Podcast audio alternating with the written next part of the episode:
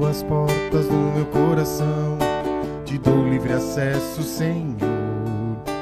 Eu abro as portas do meu coração, te dou livre acesso. Eu abro as portas do meu coração, te dou livre acesso, Senhor. Eu abro as portas do meu coração, te dou livre acesso. Pois com teu braço forte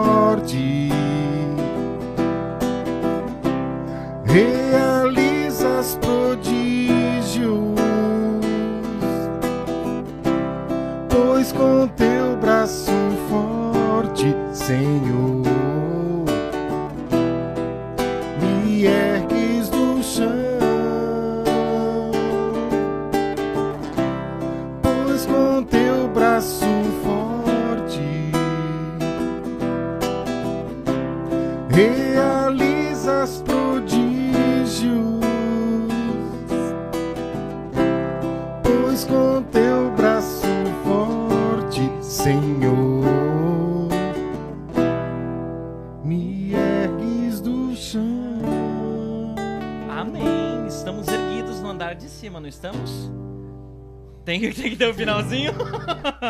Tem que no final. Estamos erguidos no andar de cima com um programa inédito, André. Inédito? Inédito. Na verdade, todo programa é inédito, né? Porque não existe repetição. Eu não sei mais o que falar, porque eu vou falo mais um, pro- um pro- ah, programa, você fala que é único, eu falo um programa inédito, você fala que todo ele é inédito. O que, que, que eu tenho que falar? Só fala assim, estamos com um programa. Estamos com um programa. Especial. Boa noite. Especial. Não que os outros não sejam. A gente tem que ter um cuidado com o que fala, né? Porque. Exatamente, Quem tá derrubando aí, Chutei Johnny? as garrafinhas É. Ô, André, mas olha só. Pra você que está entrando agora, o que, que eles podem fazer pra ajudar o andar de cima? Primeiro, se inscrever no canal. Certo. Segundo, curtir, comentar. Terceiro, enviar pros amigos. Boa. O que você acha?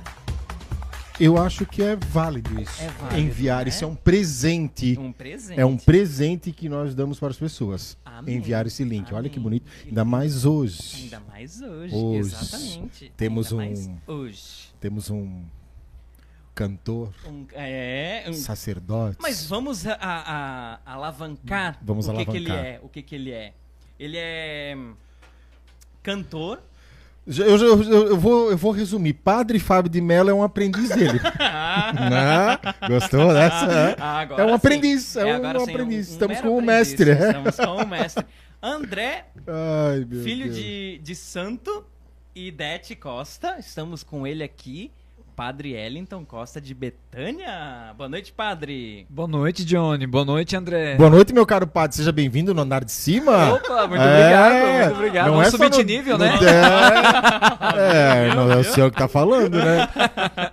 Antes é, a gente fala Deus no comando, agora é andar de cima. É, já falamos é. aqui Deus no comando Já. também, né? Algumas vezes, né? Só deixa eu só fazer uma coisinha aqui, ó. Sim. André aprendeu outra música. Música nova, né, André? Ó. Ai, meu Deus, quem foi esse? Luiz rapaz? Ricardo Eu Zonta. conheço ele. Vamos fazer assim, Luiz. Vem tocar na próxima, tá? Ele, Vem, to- ele vem. toca algum instrumento? Eu não sei nem quem que é o Luiz Ricardo Zonta. O Celca é o, é o motoqueiro? ele É, o Zonta. Convidado. Tá, tá. Ó, a Isa Carvalho, padre, vendo? olha. Viu que Que bacana. bacana. Muita gente aqui. Vamos dar boa noite a todo mundo. Rafaela de Blumenau, o Netinho, né? O Netinho. O Netinho. Como é que é a música do Netinho? É. É, seu amor é demais, não é? Não. Deus, Netinho, meu Netinho, filho, cantor. pagodeiro, Ah, pagodeiro. Saboroso. não, não. Eu, eu sou muito santo, eu acho, Ai, meu Deus. coisas. Você viu, André? E o, O Ivan Rodrigues, eu quero mandar um abraço pra filha do Ivan. Ela diz toda a vida ela assiste, a gente não manda abraço pra ela. E como é que é o nome da filha do Ivan? Calma, eu vou procurar aqui no WhatsApp depois. Mas eu tô mandando um abraço pra filha do Ivan. ó, ela já deve. Olha ela, o- ela reza o terço com a gente, ela participa, ela Amém. dorme. Mas, Amém. então, Eriton Costa tá aqui também. Oi, gente, tamo junto. Ana Paula Chilingo, Luiz Carlos Zonta. aham. Boa noite, minha irmã Andresa, Kátia. Olha, muita gente. Charles Inck, Luciana Graff. Aí, muita gente que acompanha o. É isso aí. Deus no comando, Deus no comando, Viu? isso mesmo, viu? Já enviei, ó, propaganda eu fiz, enviei pra todo mundo da lista de Bom. transmissão. Ah, Por isso que o nosso programa é na quinta, né? A gente grupos. quer respeitar o Deus no comando na quarta. Aí de vocês fizessem concorrência, né? Não, Jamais, Eu jamais. levantaria a outra mão. A gente-. Agora, deixa só a mão agora a direita, gente tá tá bom. até feliz que voltou pra Betânia, que é mais Oh, perto pra gente, É, né? A gente vai poder ir mais Muito vezes. bom, até, muito bom. Partiu. Amém, amém. Padre Ellington, Padre Ellington, Padre Ellington de Betânia, como muitos conhecem, né? Padre, a gente vai fazer umas perguntas, né? A gente vai ter um bate-papo bem legal. Mas antes disso tudo, a gente tem uma pergunta que tu- até tu me fez, né? Como é que foi de sair de uma cidade. vai lá. Vou fazer a pergunta, padre. Como é que foi sair de uma cidade grande pra ir pro seminário? Ai, vou ser muito sincero pra vocês. Pode, Botuverá é grande em extensão de terras, porém, hoje, a hoje, né, tem 5 mil habitantes. Por muito tempo foi distrito de Brusque, mas qual, a- tirando São a Vargem do Cedro, qual outra cidade do estado catarinense que tem 22 sacerdotes A ordenados? Vargem do Cedro tem mais? 50 padres ordenados. E quantos habitantes tem lá? Hum, hum, Não sei dizer, perto de 15 mil, se eu não me engano. Aham. Meu Deus do céu. Tá em segundo lugar, Botuverá? Botuverá, se... 22 padres de 20, Botuverá? Eu sou o 22 segundo padre ordenado em Botuverá. Depois dali É, faliu. o- é o caçula. É, É. o caçula. Depois do padre Eu faliu sou o o último, sacerdote eu ali. sou o último. Depois Estão, então. estão, algum, estão alguns vindo por depois, né? No caminho seminarístico, mas aí Uhum. são 20 Que engraçado, né? Se tem alguma Vargem dos Cedros lá do, do padre Hélio, né? Isso, isso, Ah, aquela e região. tantos outros, né? Será Isso, que. É a capital nacional é. dos sacerdotes lá. Por Que causa bacana. de tantas, tantas famílias religiosas. É que tanto Vargem do Cedro quanto Botuverá são praticamente cidades colonizadas por alemães e por italianos. E carregaram sempre uma tradição muito grande católica. Então, ao- até pouco tempo atrás, vou, vou ser ousado aqui, até uns 10 anos atrás, não se tinha nem, nem outra religião na cidade. Hoje Uhum. tem, porque muitas outras pessoas vieram hoje estão morando em Botuverá porque vieram de outros municípios, vieram de outros estados, vieram procurar tentar a vida em Botuverá. E aí trouxeram junto com eles outra religiosidade. Mas até então eram todos. to- a, a, a cidade praticamente, durante a minha infância, era 100% católica e muito religiosa, muito de uma tradição muito, muito simples, porém uma, uma religiosidade muito forte.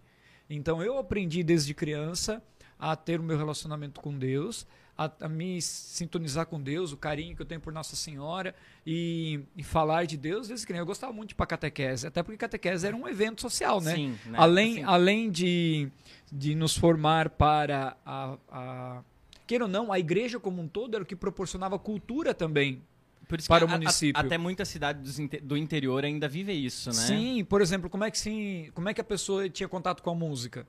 Ela primeiro ia para a igreja, fazia, aprendia na igreja e depois que ela saía para tocar num casamento, to- tocar num, Uhum. num, num baile, tocar até mesmo num barzinho, depois um, num- nos bares, né? Uhum. Ou então que aprendia a tocar os instrumentos, é, aprendia a ler na frente das pessoas também na igreja, aprende a se expor também na igreja. Então a cultura, a igreja católica, nesse sentido, ela instruiu muita gente. Muito daquilo que nós temos como cultura hoje que foi aperfeiçoada, foi tudo nascendo diante da, da expertise Da da igreja. igreja, católica. Uhum. Da. Então, é, nós podemos dizer assim, Botuverá, o que, que é, qual que era um ponto de encontro de todo mundo? A igreja, o ponto que hoje ainda acontece que os mais o- os de juventude acumulada, eles se reúnem, e algum, muitos dos jovens também, eles se reúnem na frente da igreja, chegam até 15, 20 minutos antes Atrás da missa. igreja também. Isso. Atrás da igreja, até porque hoje está tudo cercado. É, redor, mas não tem antigamente tinha o cantinho. namorico. Tinha o Tinha. namorico atrás da igreja também, né? Era ponto de encontro. Aí o, o O padre já agora ficou vermelho. pessoal- se namorou muito atrás da igreja. até que De jo... não, quantos anos o senhor foi pro seminário? 14 anos, não deu tempo Com de namorar 14. antes pro seminário. E aí, o que aconteceu? Ah, o pessoal ia para a igreja e formava, as mulheres entravam para dentro da igreja e os homens ficaram ali na frente conversando. E falavam nas rodas em italiano, falam o dialeto, colocavam o papo em dia, onde se encontravam. Dois minutos, era, era engraçado, era dois minutos para começar as leituras, o padre ia lá, dava uma badalada no sino, todo mundo entrava. E aí dava aquele silêncio para guardar o canto de, o comentário inicial e o canto de entrada. E aí vivia-se a celebração e na saída cada um procurava sua casa. Então também qual que eram os momentos mais esperados e que envolviam toda a comunidade? As festas que a comunidade promovia que a paróquia promovia. Então reunia todo o povo ao redor da paróquia, todo o povo ao redor da comunidade, e aí era não, porque não se tinha outras opções de festas como tem hoje. A juventude, por exemplo, onde é que ela ia para aprender a dançar? Onde é que ela ia aprender a ter uma convivência social? Onde é que iam encontrar, por exemplo, os namorados, namoradas? Sim. Se não eram os pais que conheciam e que apresentavam e que até até mais ou menos já já condicionavam os namoros, eram ali naquele as mulheres ficavam esperando os homens chegar, tirar elas para dançar e eram músicas gauchescas, músicas aqui da região, né? O forró, uh, que veio que veio depois, mas era a vaneira, o, o shot, uhum, uh, todas essas essa, essas músicas da mais tradicionais, o sertanejo mesmo raiz, né? E o pessoal gostava de dançar e assim se formavam os pares, se formavam os casais e casamento, festa de casamento era outro reunia todas duas, três famílias aí em volta e se fazia as festas, né? Eu lembro que uma das coisas que eu mais gostava quando era criança era festa de casamento, porque ficava chutando tampinha enquanto o pessoal dançava. no meio do pessoal? No meio do pessoal? No meio do pessoal. Eu corria para um lado, corria para engraçado, não barrava ninguém. O senhor é mais novo do que eu, mas o senhor pegou a, a época de mulher para um lado, homem para outro? Não, né? Não, não. Eu não sei até que época que foi isso, também não, também não ia na igreja lembro. de novo. Mas não, já não é da nossa época, né? Isso, né? Aham. Uhum. Ó, a Luciana botou aqui, ó, eu vejo. Eu vejo. André mata qualquer um porque é Isa. eu olho o padre Eliton, vejo um padre santo. Hum. Oh, Aí embaixo já Deus veio a paulada, né? Padre PP. O que, que, é padre ah, PP? Padre, depois ele explica. Depois é, ele explica. Não, Ô, padre, o senhor... deixa eu, deixa eu, deixa eu fazer uma pergunta. Por isso que eu perguntei, mas depois ele vai contar. Padre PP é boa. Não, olha. O senhor entrou no seminário com 14 anos. Sim. Hoje o senhor está com 34? 35? Pouco menos. Mentira. Tá acabadinho, né? Tá, tá judiado, né? Não, não, 37, 37. 37. Não tem problema. Se o senhor não fosse sacerdote, no que, que o senhor se veria hoje? é, eu sei que, né, desde o 14 no seminário, mas eu digo assim, no que, que o senhor se, se, Olha, se via hoje eu, eu, como um Wellington, não eu, padre Wellington? Eu acho que são, são visões você perguntou como eu me viria hoje. Na Sim. época que eu estava pensando em sair do seminário, eu Foi tinha. No fim, dos, no fim dos estudos já, né? Na filosofia, não. Durante ah, a filosofia começo? já. Não, filosofia no meio, né? No meio. É, é praxe, né? Tá Mas por quê? Porque eu acho que era a fase em que eu estava. É, é, a, é a, a, famosa fase da crise. O que, que eu vou fazer da minha vida? Uhum. Eu estava nos meus 19 para 20 anos e de repente eu via meus pais trabalhando em casa e praticamente reunindo todas as economias que tinha em casa para me manter no seminário. Eu com um desejo muito grande de namorar, de ter minha família, de ter meu carro, de ter meu filho e ao mesmo tempo de construir a minha família. E de repente eu estava olhando para os estudos e dizia assim: mas espera aí, será que Deus está me chamando mesmo? Será que é isso que é para mim? Não é? Eu não quero ser. Eu não, até então eu tinha entrado no seminário para estudar e depois sair, arriscar a vida. E quando naquela época eu tinha uma, uma afinidade, eu era muito bom no, desde o meu tempo de colegial em exatas, em matemática. Eu gostava muito de matemática, então eu tinha pensado em fazer administração, fazer uma contabilidade, porque eu era é, a matéria que eu ia melhor no ah, depois da educação física, a matéria que eu ia melhor. Coincidência. Cara, depois da educação física. depois, depois da educação, da educação física e do recreio? É, depois aí o que mais que mais me dava bem era matemática, ao ponto de que ah, eu disputava nota com, com as meninas no colégio, porque as meninas sempre elas sempre foram mais espertas e, Sim. e hoje a psicologia explica, né, que elas sempre ela, evoluem sempre um ano a mais do que o, o, os, meninos. O, os meninos, né? Por exemplo, se um menino era para entrar com sete anos na primeira série, uhum. se hoje entra com sete, deveria as meninas com sete, e os meninos com oito, porque a, o tempo de crescimento, né, é diferente. Mas, porém, eu, tava, eu era muito habilidoso, tanto com matemática e as outras matérias também. Mas eu não. Eu, então eu pe tinha pensado, eu me inspirava muito num, num amigo meu, num, que hoje é meu padrinho de ordenação, o Kleber. O Kleber Bianchessi, ele é natural de Botuverá, mas mora em Curitiba hoje. E, e, ele tinha, foi seminarista, sofreu muito na época do seminário, depois que saiu, só que se tornou gerente do banco. E naquela época um gerente de, de renome, assim, porque ele foi muito, muito esforçado. Muito Da mesma turma que o senhor. Não, ele era mais na frente. Hum. Ele era afilhado do meu pai. Então eu sempre tive um, ele, eu sempre vi ele com muitos bons olhos, com exemplo. Então a vida dele para mim era um exemplo e que me fez correr atrás e dar o melhor de mim nos meus estudos, dar o melhor de mim na, naquilo que eu procurava. Só então eu queria, na- na- como eu olhava para ele, para mim ele era uma inspiração naquele momento, até eu tinha pensado em ser bancário naquela época para poder trabalhar nessa área. Só que quando fui para filosofia, eu me identifiquei muito com a psicologia, que tem noções de psicologia e tem noções e trabalho com a pessoa. E aí a- a- deixei aquilo que eu gostava de exatas para lidar com as pessoas. Mas eu sempre gostei muito de festa, sempre gostei muito de, de sair, de, de, de estar, de estar em, em ambientes sociais, em, em com pessoas. Então hoje eu estaria lidando, eu, eu seria, o que, que eu seria hoje? Poderia ser alguém que teria um psicólogo, talvez, professor, quem sabe, mas professor não. não, não Na verdade, é difícil também dizer o quê, porque É, tanto- É, quase é 20 diferente, anos, né, né? de seminário, né? Isso. Seminário e sacerdócio. São 14 anos antes do seminário, entrei com 14 anos. São, foram 14 anos de formação seminarística. Já tá 10 de padre. Isso. 24 anos, né?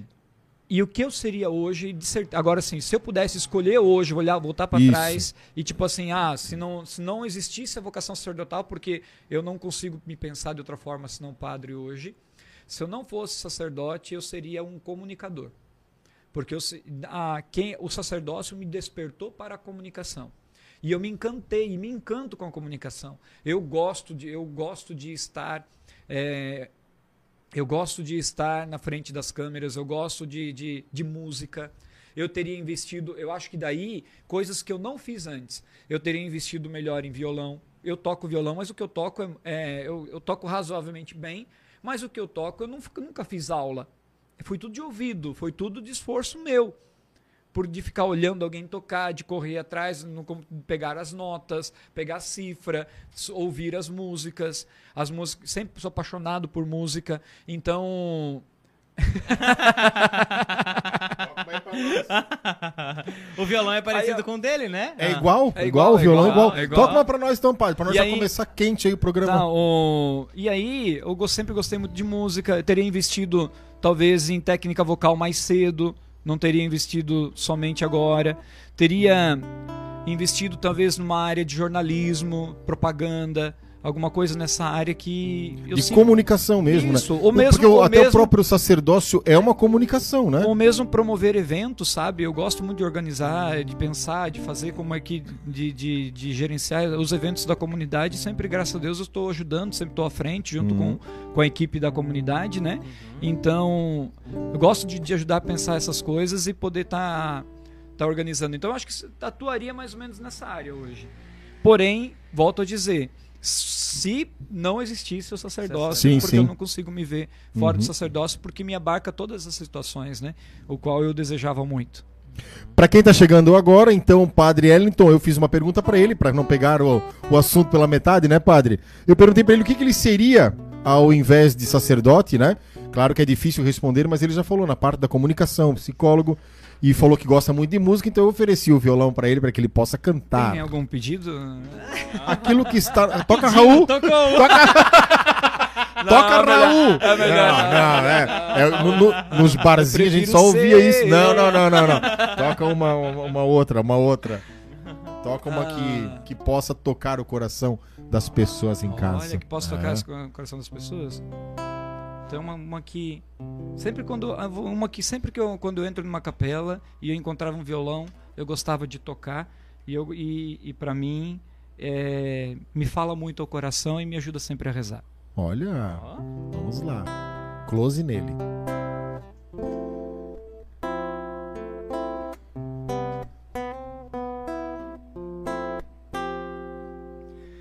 Esse é o momento da mais pura doação de quem sabe amar como ninguém jamais amou.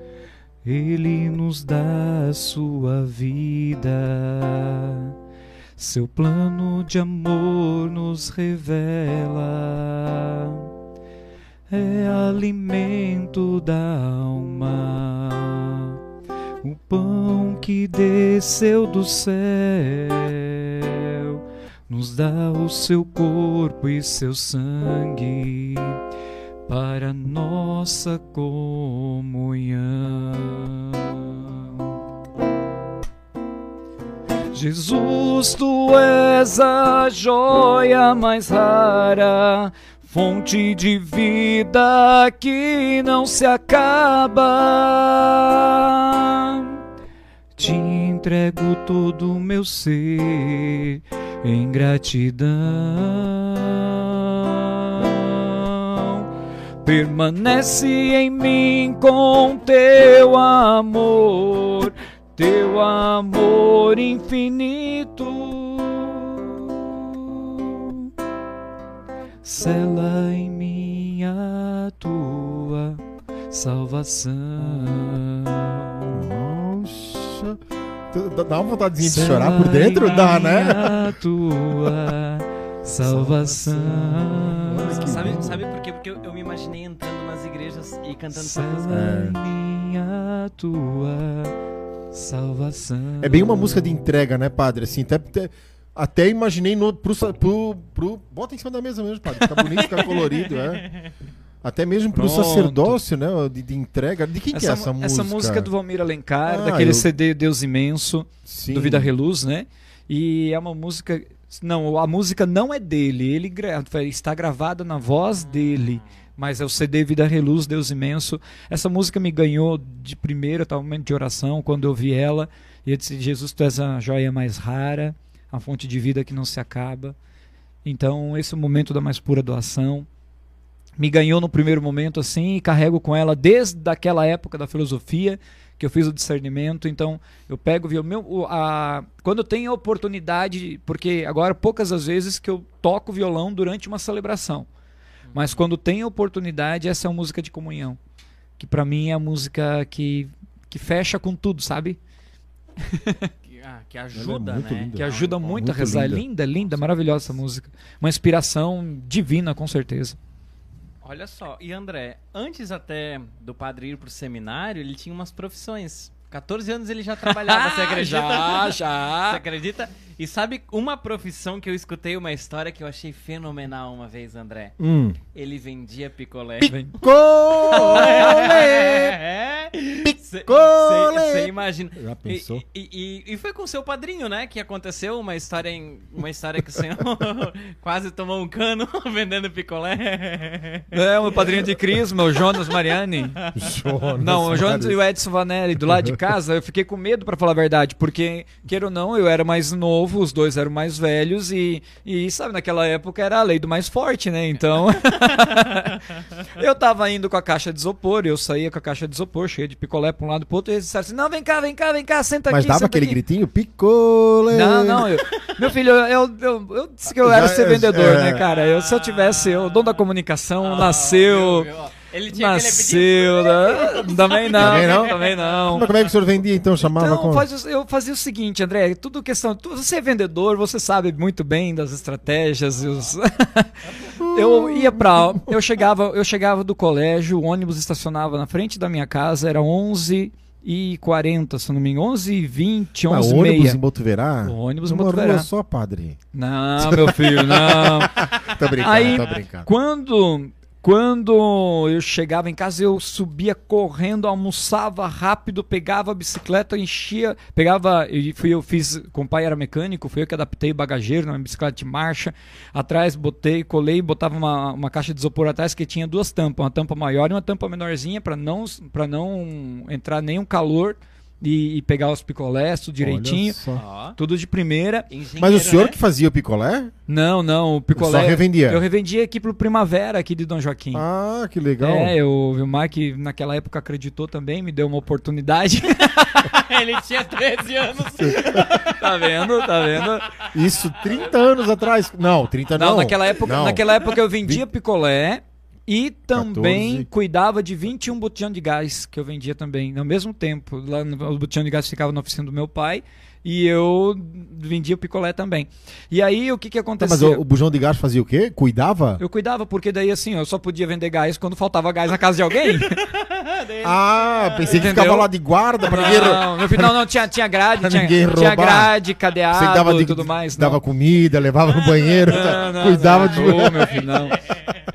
E aí o que que aconteceu? Daí o que aconteceu? Eu peguei, eu peguei e vim. E aí o que eu fazia? Eu chegava, comia rapidinho, colocava, trocava de roupa, pegava a bicicleta e saía correndo. E eu chegava na porta das- da- dos meus colegas, da casa dos meus colegas, e dizia: "O picolé". Daí o pessoal tava terminando de almoçar, daí dizia: "Mãe, mãe, eu quero, mãe, mãe, eu quero". Era Bem estratégico, né? Depois eu do almoço. Bem naquele momento. E aí dava o tempo O de senhor almoçava antes ou. Almoçava, Engolia? almoçava, engolia rapidinho. e- Aham. E, aí eu saía, eu dava tempo de fazer a volta toda no, no, no- no bairro ali perto, né? E aí eu chegava lá na, na fábrica dos, dos Paloski, porque eles chegavam um pouquinho antes, eles entravam uma hora. Então, dava 15 para uma, mais ou menos, 20 para uma, já tinha gente lá na sombra esperando para entrar. Então, tendo aquele tempo. de- Então, eu chegava de fininho, colocava a bicicleta lá, chegava, quer um picolé? Quer um picolé? Ah, não tenho dinheiro agora. Não tem problema, sexta-feira tu me paga. Aqui, ó. Meu. Aí eu chegava, a hora que eles recebiam o salário, dia que eu recebia o salário, eu chegava lá, todo mundo acertava direitinho. Cad- ca- caderninho, Mas conheci meu pai, né? no meu- seu santo. Seu santo. Santos. conheci meu pai, sabia quem que eu era, então eu também os conheci, sempre foram muito honestos comigo. Então eu chegava nesse momento e, e já oferecia o picolé e sempre saía. né? Eu vendia brincando durante a semana 300, 400 picolé por final de Pra semana. Botuverá, Quantos? 300, um por 400. pessoa na época, né? Mas é bom. Não, dia? Não? Por dia? Não, por dia não. Durante semana, durante semana, sim. Não, mas mesmo assim. Caraca, Mas se para um cara, É cara. pra alguém que vendia de bicicleta, de casa em casa ali, era muito, né? Ah, Me veio um pensamento, né? hum. De criança distribuía picolé. De adulto distribui Eucaristia. Olha que Ó, bonito, hein? muito É. bem. Só não é de bicicleta, né? Ah, isso é outro- aí já passou de outro nível, né? Outro nível, né? Estão dizendo aqui, ó, oh, meu padre. Deus. É, mas era praticamente um shopping center. Ah, Oi, padre Ellington, O que sua que é? bênção. O anjo da guarda me pediu. Não, o anjo É a da guarda Marinei, pediu. ela é a Marinei de Jaraguá do Sul. Um abraço, Jaraguá Marinei. Deus abençoe. A Tecla Faim pedindo a- que música linda. Estamos reunidos aqui em casa comendo uma carninha e vendo vocês. Karina. ha, ha, ha, Já- já- que hora que ha. termina aqui, a gente chega aí. É, estamos chegando aí. Na verdade, acabou, né, padre? Obrigado Vamos pela sua vinda. Obrigado pela sua vinda, Karina. Estamos indo. Eita. Sacanagem, né, gente? O Charles disse assim, ó, André pede pra trocar Deus é gaúcho. Essa é uma história. uma- é uma história é, longa. né? Foi o tal do. do Tu usou bombacha já? nada. nada contra gaúcho. Só tenho pena de quem Ah, ensinou saber, eles a né? falar. Ó, a- é, aquele Carlos Magrão, conhecido, Sim, né? já ouvi- sim, Ele estava nos nossos retiros lá em Betânia, né? Ah, Uma noite, Carlos sim. Magrão. Eu não conhecia, como eu não sou gaúchesco, não conhecia. O Josué, que é amigo dele e tal. E aí ele partilhou a história dele e começou a cantar a música gaúcha, né? Uhum. Que Dessas do tempo do casamento. é. Que Sim. criaram espingarda de dois canos pra matar a dupla sertaneja. aí, ele, aí, ele, aí ele começou. André e seus poemas. Pois bem. Aí ele começou a cantar uma música, não sei o que. Deus é gaúcho. Não, não, não, pode parar. Não, não. Oi, Ivete, para, para. Agora deu, agora deu. Agora, não, falei, né? Eu disse, não, não, agora é demais, né? Agora ele, agora ele foi ao, ao extremo. Deus é gaúcho, padre. Mas essa, essa música é famosa, é antiga. Mas que seja. Mas dizer que Deus é gaúcho? Vai multiplicar o... Mas, bah, Né? os Te conheço, filho, na palma da minha mão, tchê. É, te- te- Caiu os buteados no bolso. Meu pensou. Deus, já pensou? Te chamei pelo nome, tchê. Não, mas, Não, é, não. mas é a prenda Tu do céu. Não meu? conhece a prenda do céu? Não. Para, para. Não, não, vamos, vamos, vamos, continuar a nossa... Não é que não... não- Do vendedor de picolé. Teve Ah. o, seu, o seu padrinho que aprontou uma com o senhor, né? Então, eles ficaram sentados ali na frente de casa e eu, e eu fiquei temeroso porque eles começaram a chupar picolé e não me pagavam. Eles iam chupando picolé, chupando picolé e não me pagavam. E eu disse, vocês vão me pagar? Eu disse, vamos, vamos, fica aqui, fica aqui. Mas eu, eu queria vender mais, mas ao mesmo tempo com medo que eles não me pagavam e de repente tava com um monte de picolé. Eu disse, "Ih, vou tomar um preju hoje de novo. Hoje vou tomar Vindo hoje. do Jonas Mariani, né? Tá vendo? quem conhece, meu Deus. Que e o Edson figura. também, o Edson Vanelli, né? Que era meu vizinho ali naquela O época. Edson Vanelli eu não lembro. Edson Vanelli. É, ele hoje é Eles têm aquela loja de móveis? Ah, lá, Vanelli? isso, Marcenaria Vanelli. eles Continuo têm não sabendo vizinhos, quem é. Gente boa, gente boa. gente boa, gente boa. É. E aí, o, e aí, assim, nós éramos vizinhos e estavam ali do lado, só que naquela época tudo moleque, né? Então. Aí eu fiquei, com, fiquei receoso, receoso, fiquei com medo. Nós, eles viam que eu estava muito ansioso, muito nervoso. Mas aí consumiram a, a, a, a caixa de picolé, mas depois me pagaram. Ainda bem, né? Ufa! Já pensou um prejuízo de uma caixa de picolé com um garoto guri de 13 anos, né? tá Pro. Primavera? Tava pagando vida, até né? hoje, né? Meu Tava- Deus do céu. Tava pagando Não, naquela até época, cara, era, era tranquilo porque era. Eu pensei que ele ia falar assim, ó, aquela época era cruzeiro. Não, não. Não, isso não. Não, hoje. Cruzeiro? Não, não Não, era. não. não era real. Era, Real. era quatro picolés por um real. E era picolé de leite, não era Caraca, picolé de 25 água. centavos? Não era, é, não era, não era aquele picolé de, de água só e Sim, açúcar, sim. né? Sim. A gente vai Era- ele vai ficando branco de gelo, né? É, não, não, não era desse. é gostoso, né? Não, e era um picolé de qualidade, de com leite e tudo. Pra ter uma ideia, esse, esse esquimó, o brigadeiro, é 50 centavos cada um. Caramba. Era um picolé e uma Esquimó, Um delícia. picolé muito bom, esquimó, não é, E o que, André? que o senhor faz? Tô tentando patrocínio. Primavera, maroma, esquibom, chicabom. Bom, se bom, se bom, bom, bom.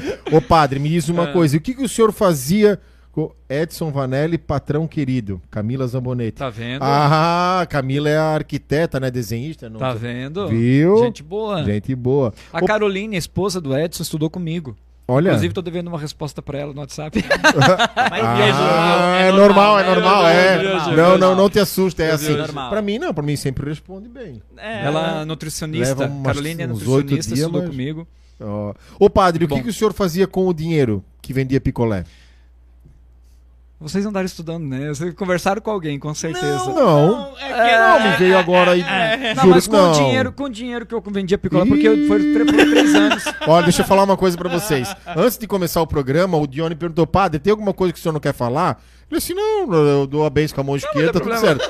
Mas agora nós perguntamos o que faz com o dinheiro, mas não, não perguntamos nada. Não, não. O, com o dinheiro que eu vendia picolé, do, no último, porque assim, ó, eu fiquei vendo, eu vendi Ixi. picolé um ano antes de eu entrar no seminário, com 13 anos. Uhum. Quando eu voltei de férias, aí como normalmente o período de vender picolé é na época do verão, e eu tinha três meses de férias naquela época por causa da questão da férias, os férias do seminário. Eu entrei na oitava série. Então, férias férias, férias eram do seminário, era praticamente baseado nas férias do colégio.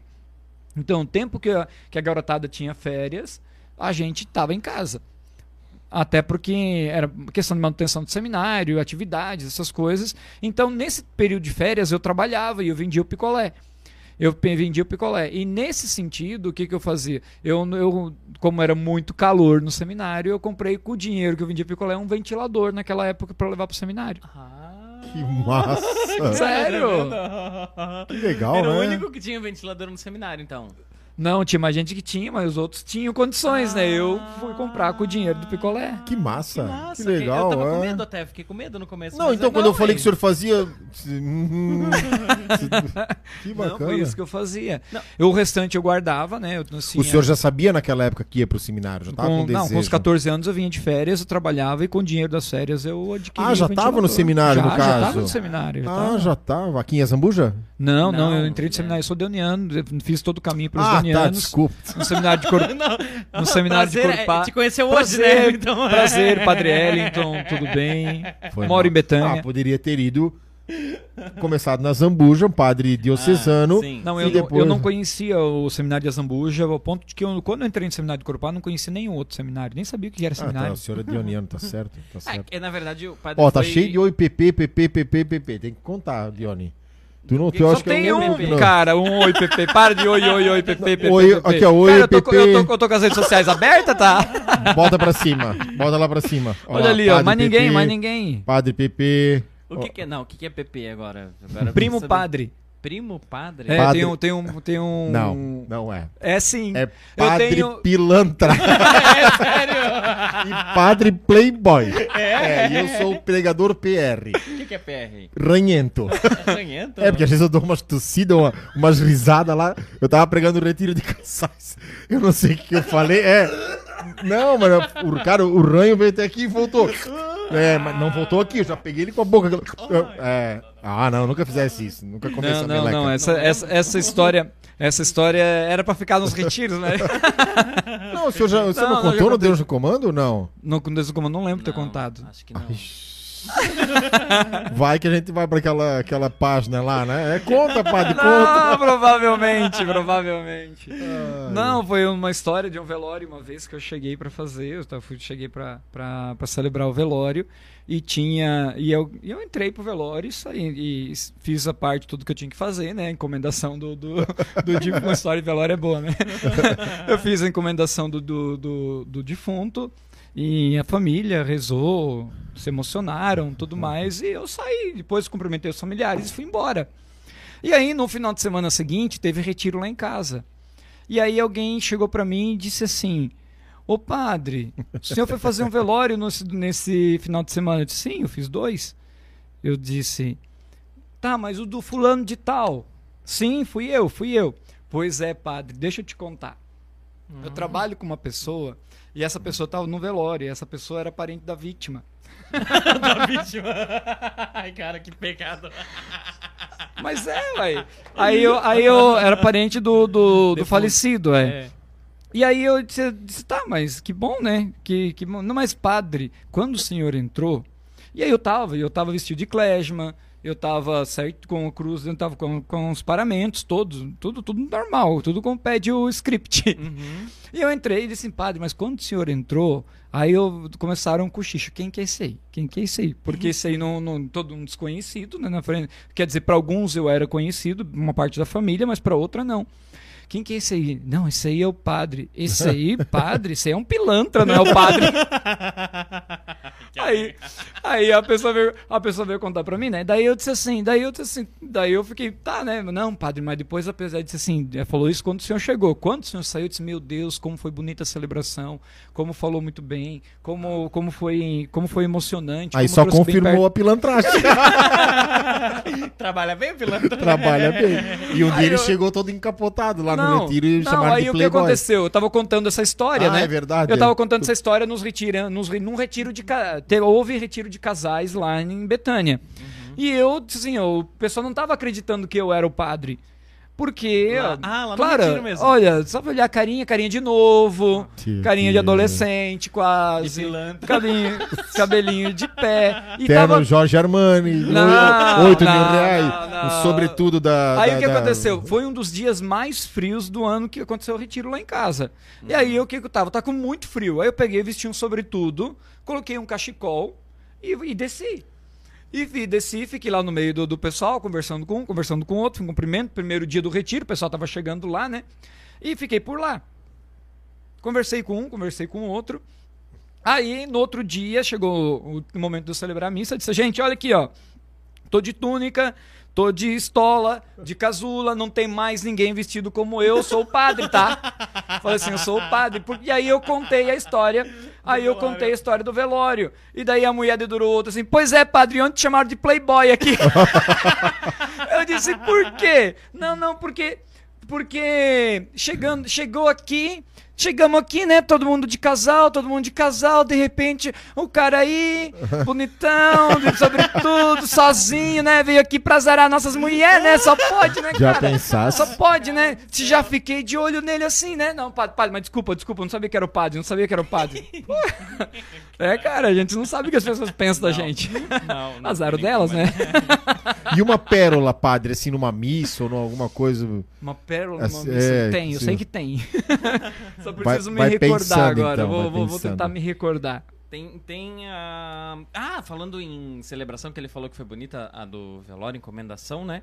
Tá sendo muito solicitado pra celebrar casamento. Todo final de semana uma história em casamento. É, selfiezinha, É, tem, tem- tem ah. casa- tem final de semana que é dois, três casamentos, né? Eu, eu sei que o padre, a gente tava conversando sobre isso ontem, é uma coisa que o padre gosta de fazer também, né? Eu recordei uma pérola. Vai, vai, vai, agora, mano. A, a Isa falou assim, ó, Gustavo Lima chora, bebê. Ai, meu Deus. Por quê? Não entendi essa. Também não. Ah, porque ele tava de sobretudo e o Gustavo Lima Ah. Eu não, eu não, não sou muito fã do. Quer dizer, eu não, não- não ouço muitas músicas. Sim, sim. Então eu não sei como é que ele anda, né? Gustavo Lima chora, bebê. Bebê, Aí eu- bebê é um apelido bom pro padre, né? Ai, meu Deus. Bebê céu. agora é bebê, não o bebê, é o padre bebê. com essa, né, com essa, com essa pele, né? Não, boa, Isa, boa. boa. Num, num retiro, num, num do Se Fala Sério, aconteceu da mesma história. Eu dizer, gente, olha aqui, ó, eu sou o padre, não sei o que e tal, tal. Não, porque daí, é claro, porque de grande no imaginário das pessoas, no imaginário das pessoas, está, todo mundo lembra do padre como velho, gordo e barrigudo. Não, tava lá, né? Velho, tava? velho, barrigudo e careca. Aí o, o José na minha frente. É! O Charles. É! E aí, a hora que eu olhei pra eles, porque diante da descrição, né? Se identificaram. É, eu tava eu nessa, comecei, verdade. "Cá, cá, cá, Não cá." tem como, né? Cara, deu uma crise, deu uma crise de rir. Mas assim, eu falei totalmente sem noção, sem associar eles, né? Aí eles, você viu o chapéu. Aí pronto, aí cai- foi uma gargalhada só, todo mundo ria, ria, ria, ria, até parar de rir, então a missa foi, né? 30 minutos de, de risada. Mais ou menos. É porque, que Tava na de- missa, né? claro, é, foi um retiro de casais agora, não faz muito tempo. Fala sério, fala Foi falar sério. Ah, não, não, não fala sério, não fala sério. Foi tu que puxou a risada, não foi? Não, por quê? Eu não tô entendendo. Pegando teu pé, cara. Ah, então tá. Muito lindo o casamento da Patrícia e André. Foi Olha, lindo, a, a minha esposa é Mara, eu não sei qual que é. Ah, Patrícia O de André, Betânia. da Patrícia Miller, gente. Tô brincando, eu fui convidado e não fui, não consegui ir no Meu casamento Deus, dela. perdeu. A Luciana Graff tá falando assim, ó, tô fazendo bicicleta e assistindo o Padre Elton. Tá, mas na verdade tem o Padre Elton, tá o Dione e tá o André, tá? Assiste um pouco nós também. O José, o Vitor Tamazia mandou um abraço pra ti e disse que por mais Josés na face da terra. Viu? Olha, Isso quer dizer que tu é um cara bom. Isso aí. Olha, um abraço, Padre Flávio Morelli, tá nos acompanhando. boa, boa. Padre Flávio, um abraço, padre. Eu, eu, eu, eu posso falar um negócio pro Padre Flávio? Pode, pode, Padre favor. Flávio, olha aqui pra mim, padre. Eh, José, bota aqui pra mim a câmera, Ah, tá? Aqui, ó. Padre Flávio, nós estamos aqui no nosso programa, né? André e Dione, o andar de cima. E eu quero dizer algo pro senhor. Que bom que o senhor veio. que bom que você veio. Que bom que você veio, padre, aqui no nosso programa. Que bom que você veio, padre. Que bom, que bom que você veio. né? Amigo. Toca, padre, essa é o Padre Flávio. É dele essa música, sabia? Não sabia. Claro, é dele, ele É que sério? fez. Tô te falando. É dele. Padre Flávio. Ó. Que bom que você veio. Foi Jesus que te chamou. Você aceitou. Vamos dessa parte. Vamos lá. Amigo, Padre Flávio. Que bom que você veio. Foi Jesus que te chamou. E você aceitou. Que bom, Que bom, que bom que você veio. Que bom, que bom, que bom que você veio. Amém, Confirma aí, amém. Ivete, vê se essa música não é do tio Padre Flávio. Olha, que É. bonito. que Como vai essa floricultura? Ó, a primeira bênção que o Davi ganhou do sacerdote depois do batismo, Opa. é, numa missa, foi do Padre Flávio. Aí ele traçou na testa do Davi o sinal da cruz. Este vai ser sacerdote. que padre? Esse vai ser Este vai ser sacerdote. Amém. Amém. Amém, amém, Para a glória e honra do Senhor. Amém. É que o Davi um dia falou para um padre amigo, disse assim, padre olhou para ele e falou, padre aqui do Adalberto. Adalberto. E tu, o que que tu vai ser pro, pro Davi, né? Eu vou ser pegador. Eu vou ser pegador, depois pregador. Ele disse, quem é que te ensinou isso? Meu pai. Eu disse, ah, meu Deus. Fica quieto, guri. Fica quieto. Ai, meu É, pra Deus acabar. do céu. A gente tava falando que o padre é um padre casamenteiro agora. Hum. Tá postando stories, casando todo mundo. Tem Com- mais um sábado. Tem- ó, ó. Oh, Eu falei. Cara, mas é, é bom, né, padre? É bom que isso tá acontecendo na igreja, né? Eu tá, outro dia estava conversando com o padre. O padre Lúcio disse uma coisa que, que é real. Porque nós vivemos um tempo de, de crise de fé Sim. em algumas situações. E por muito tempo na igreja os casamentos eram só fachada. Porque para morar junto, para ter a relação Casamentos a- sexual, arranjados. é arranjado e, e sim para não ser falado na sociedade. No fundo, no fundo era isso. Para não ser falado na sociedade, aí se casavam. Porque o pai mandava, porque a mãe mandava, o avô e a avó, era a vontade do avô e da avó. E hoje em dia não é mais assim. As pessoas estão se juntando, as pessoas parecem que querem experimentar antes para ver se vai Test drive, né? Fazer um É. test drive. o que, o que, de certa forma, não é correto também diante da proposta que é da igreja, né? Porém, muitos, muitos diante da insegurança e da indecisão da vida estão fazendo isso. E só estão casando aqueles que realmente querem experimentar do sacramento. Então, celebrar os casamentos hoje tem sido um momento de muita graça. Eu partilhava um dia no Emaús, aqui de Brusque, foi esse ano, o mês passado, se eu não me engano, fui convidado para a escolinha do Emaús, e eu dizia assim: Eu acredito no amor. Eu gosto de celebrar casamento porque eu acredito no amor. Primeiro, porque eu acredito que Deus é amor.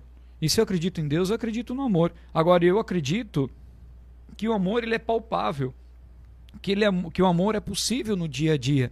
E eu, ao ver e poder ser canal da graça de Deus e acolher os votos dos grandes sacerdotes daquele momento, que é o noivo e a noiva, e selar com eles, eh, em nome de Deus, a união deles, é um momento de muita graça. Depois acompanhá-los, depois estar. Então acho que é um movimento muito bonito na igreja de mudança. Enquanto que eu já ouvi muitos padres dizer assim: ah, porque eu não gosto de celebrar casamento. Ah, porque é, é só o pessoal se importa mais com a festa do que com, a cerimônia. Ah, porque o pessoal está mais interessado na festa que vão. E isso é para alguns é isso mesmo, né? Não generalizando, mas tem, É, né? Infelizmente, para alguns é isso mesmo. Porque Sim. você pergunta assim, tá, mas você vai num retiro de casais, você vai para algum lugar, você pergunta, tá, mas por que vocês não casaram ainda? Ah, porque não temos dinheiro para fazer a festa. Peraí.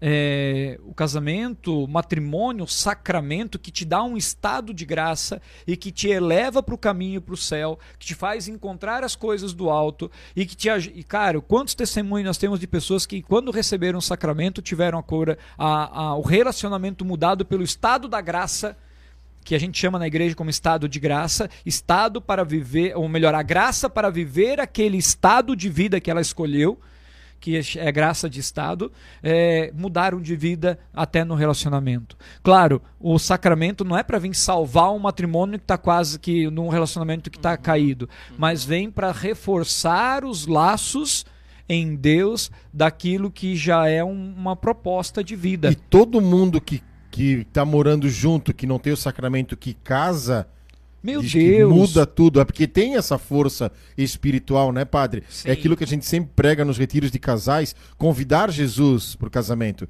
Bodas de Caná fala isso. Aquele casamento, né, os noivos convidaram Jesus. Sim. E hoje, por muitas vezes, os casais não estão convidando Jesus. Ou ele é o último da lista do, do, né, do, do- do- do convidado, né? o, o Juninho Cassimiro, que é um grande cantor católico, ele ele teve uma experiência muito bonita com a esposa, que ele partilha conosco, inclusive está no YouTube, que ele é só procurar que vocês é, encontram. Ele diz assim que quando eles fizeram os convites de casamento deles, o primeiro o primeiro convite eles levaram para Nossa Senhora lá em Aparecida Olha só. e depositaram lá nas intenções. E ele diz que, e ele conta o testemunho dele, que quando ele foi para o dia do casamento dele, ele uma, uma senhora negra, meia estatura, abordou ele, perguntou, falou com ele, esteve no casamento.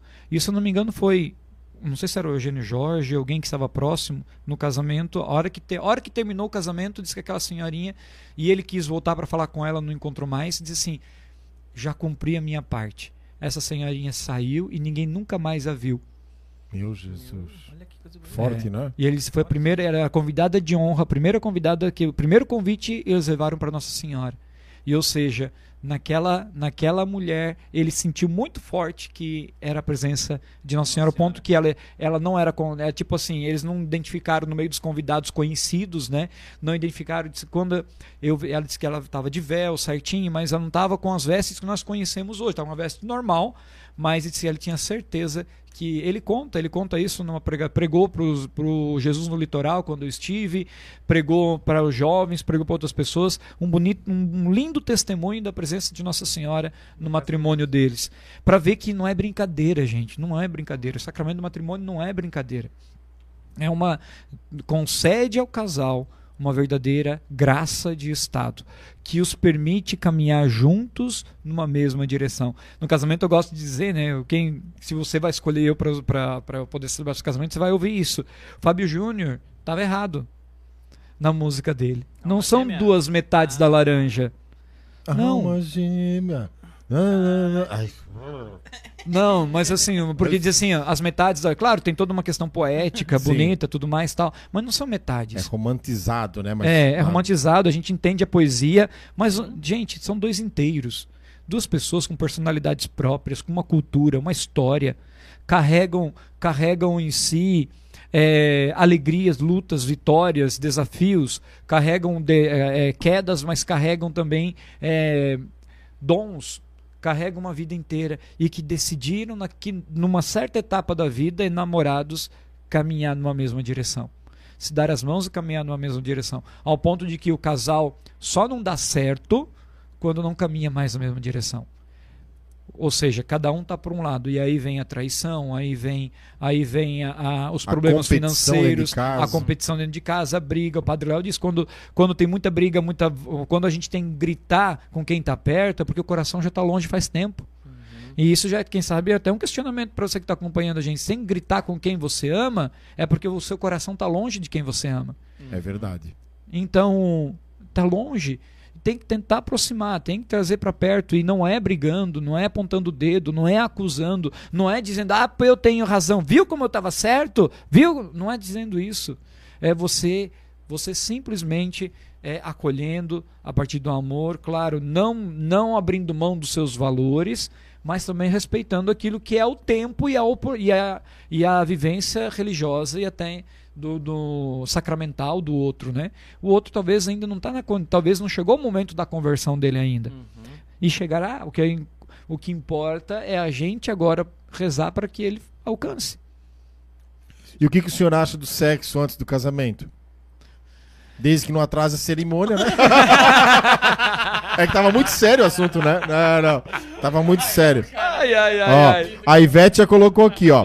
Casais do Retiro que estão acompanhando e moram juntos, criem vergonha e marquem o sacramento do matrimônio. Para falar em Ivete, não é querendo cortar o assunto aqui, mas já cortando, casais, né? né? Amanhã, às 20 horas, aqui no andar de cima, mas não será transmitido pelo andar de cima, e sim pelo meu Instagram e pelo Instagram da Ivete. Nós vamos fazer um terço, o mesmo terço que acontece dentro dos retiros de casais. Dione vai montar uma arte para nós hoje, né, Dione? Vai?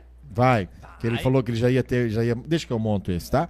Montar a arte, amanhã nós vamos divulgar para que todos venham conosco aqui, ó. Aqui no andar de cima, eu e a Ivete estaremos aqui rezando o terço, como ela reza o terço dentro dos retiros. Falando em rezar, também queremos agradecer aos nossos patrocinadores. patrocinadores. Vai lá, vai lá. Eu é pra agradecer Vais lá. patrocinadores. Vou lá. Vai lá. Hoje a gente tomou um cafezinho especial antes de começar o programa. Que vem da onde? Da Zen. Zen semana Panificadora. Passada, é, semana passada veio da Beto, semana retrasada veio do Beto, Beto Pães. Pães. Essa vez da Zen, mas quem nos ajuda também é a Heads Tecnologia, do Rafa, do God, né, que o pessoal chama ele assim. Pérola de Pano da Rafa, que é a esposa do God, e, é, e filha da Ivete, que é... E do Pedro também. Confusão, é, então, rapaz. Só fala o nome, não precisa dizer de quem isso, que é. Isso. isso. A Heads Tecnologia, Pérola de Pano, Monfit, Areias Biofus perfil alumínios, eu falo... Eu, entendi, eu entendi perna de pano que ele falou. é, pérola, é... Pérola, Vamos falar pérola de pano. Isso, Beto Pães. Beto Pães, Reds Tecnologia. pérola de, de pano. Monfit. Areias Baifos. Perfil alumínios. alumínios. Panificadora Zen. Divino Talento. Colégio Planeta. Campolino Interiores. Infocenter.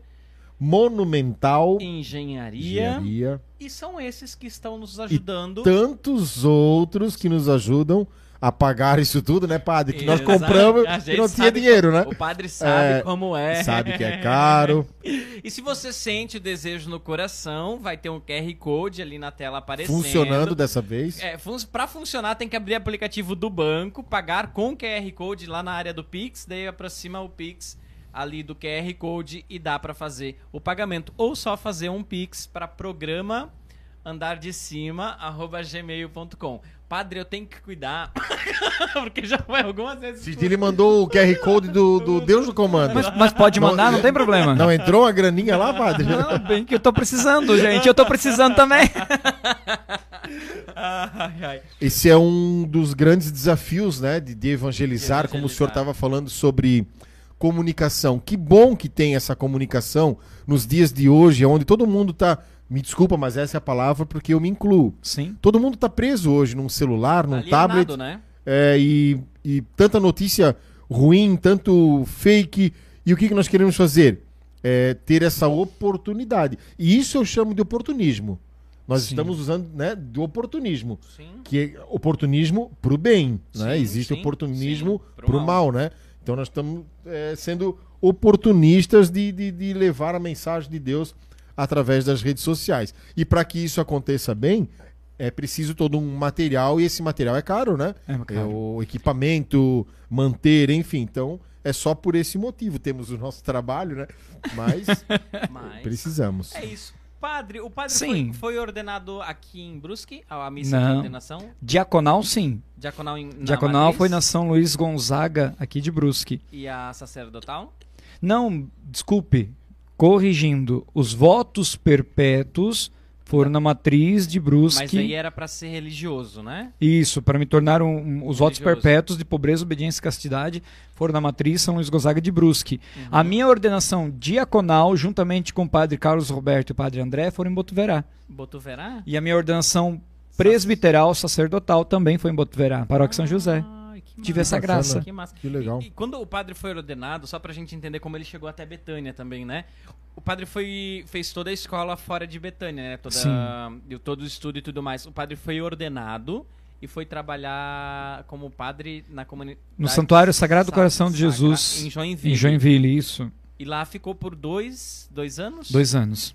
E sentiu o desejo da comunidade Betânia. Eu já conhecia a comunidade Betânia na minha Uhum. época de filosofia. O Padre Vicente era o meu diretor espiritual na época, me apresentou ao Padre Léo. Conheci Ah, o então Padre padre Léo. chegou a conhecer o padre Conheci, Léo. conheci. Eu não convivi com o Padre Léo como Sim. conviveu o Padre Lúcio, e o padre, como conviveram o Padre Padre Lúcio e o Padre. Vicente. Uhum. Mas eu sim, fui a alguns programas dele, na Tenda do Senhor, eu estava na plateia, é, fui para Betânia seminarista. Como seminarista. Uhum. Eu fui, tava na, em Betânia, fui algumas vezes lá. Porém, pregação na canção nova dele só só por vídeo, né? Nunca tive lá presencialmente. E e eu tive em pregação deles quando ele pregava aqui em Brusque, na, na Matriz São Luís. Ele pregou uma vez no auditório, ele que eu tive junto, assim, foi quando eu conheci o Padre Léo, na minha filosofia. E aí que eu comecei, gostei bastante dele assim, e comecei a seguir. Quando eu conheci a obra da comunidade Betânia, me encantou o trabalho, porque eu entendo Betânia como uma obra de misericórdia do coração de Jesus. E eu senti um chamado muito forte a fazer algo, a diferente, algo diferente. Por exemplo, é, o André já vai, vai concordar comigo, porque muita gente, eu ouço no meio dos padres, eu, eu ouvia muito naquela época que, ah, porque eu não gosto de trabalhar com jovem, porque jovem dá trabalho, porque jovem não tem dinheiro, porque e é coisas que a gente ouve nos bastidores, porque jovem não não dá retorno nem as nem de evangelização fica um tempo e depois pega os seus interesses e vai embora. E eu sempre fui o contrário, porque eu sempre me identifiquei muito com a juventude, sempre me identifiquei com esse trabalho e, e um trabalho necessário. É por isso, talvez, que eu tenha me identificado tanto com a comunicação. Porque a comunicação hoje é o jeito mais, mais rápido e mais eficaz de chegar na vida do jovem. Além do atendimento personalizado, além da pregação de retiro, além do, do daquilo que Deus foi capacitando, porque, por exemplo, eu, quando vi os padres pregando retiro para o nosso seminário, eu nunca me vi como pregador de retiro. Eu nunca me vi como apresentador de programa. Eu nunca me vi como um músico que ia me expor para cantar. Então eu nunca me via assim. Eu me via fazendo aquilo que era trivial.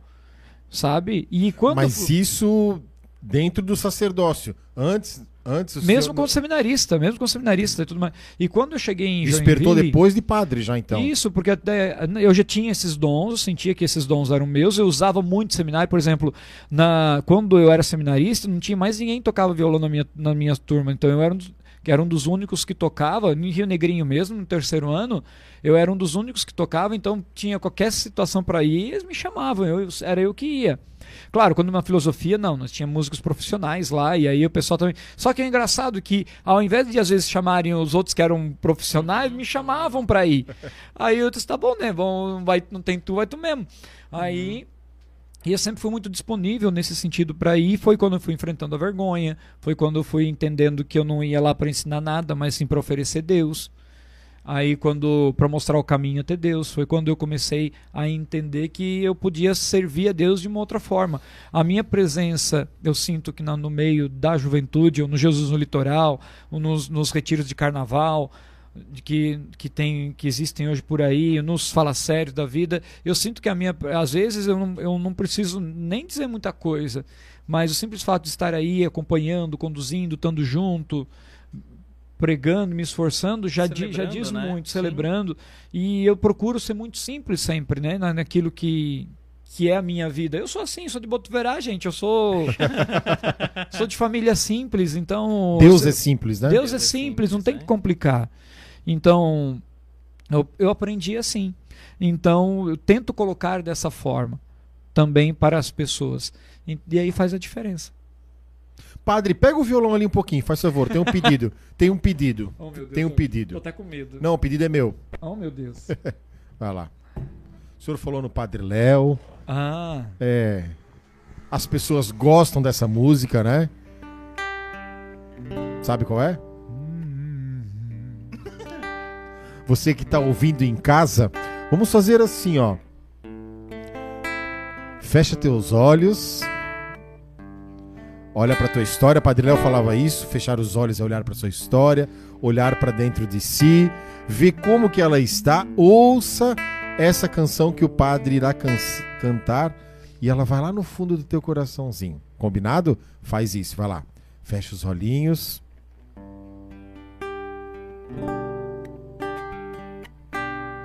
Alô, meu Deus, fazia tanto tempo que eu não mais te procurava.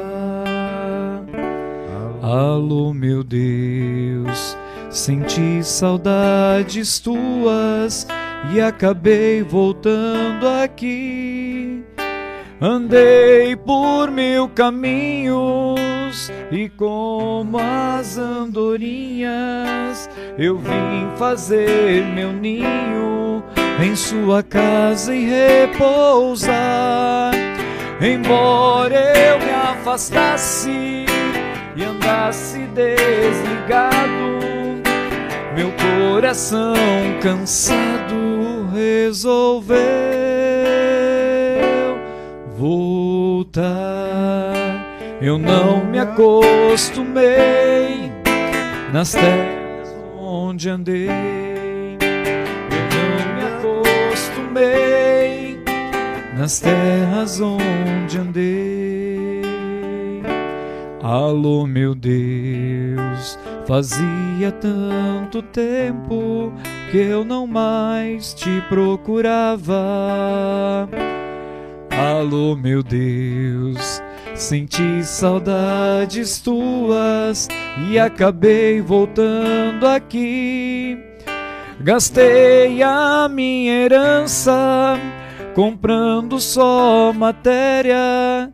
Restou minha esperança de outra vez te encontrar. Voltei arrependido coração ferido, mas volto convencido que este é o meu lugar. Eu não me acostumei nas terras onde andei. Eu não me acostumei nas terras onde andei. Eu não me acostumei nas terras onde andei. Eu não me acostumei nas terras onde andei. Que, fan, que letra, claro, não é do, do Padre Léo essa música, do Padre Zezinho, Zezinho né? Zezinho. Mas ficou muito conhecida Através na voz do Padre Léo, né? Através do Padre Léo. É incrível assim a Levantou uma geração, né? Essa E música. levantou uma geração. Levou, tocou muito coração e fala muita verdade, né? Eu acho que o primordial dessa música é a verdade que ela fala, né? É, é- é o a cura interior que ela traz.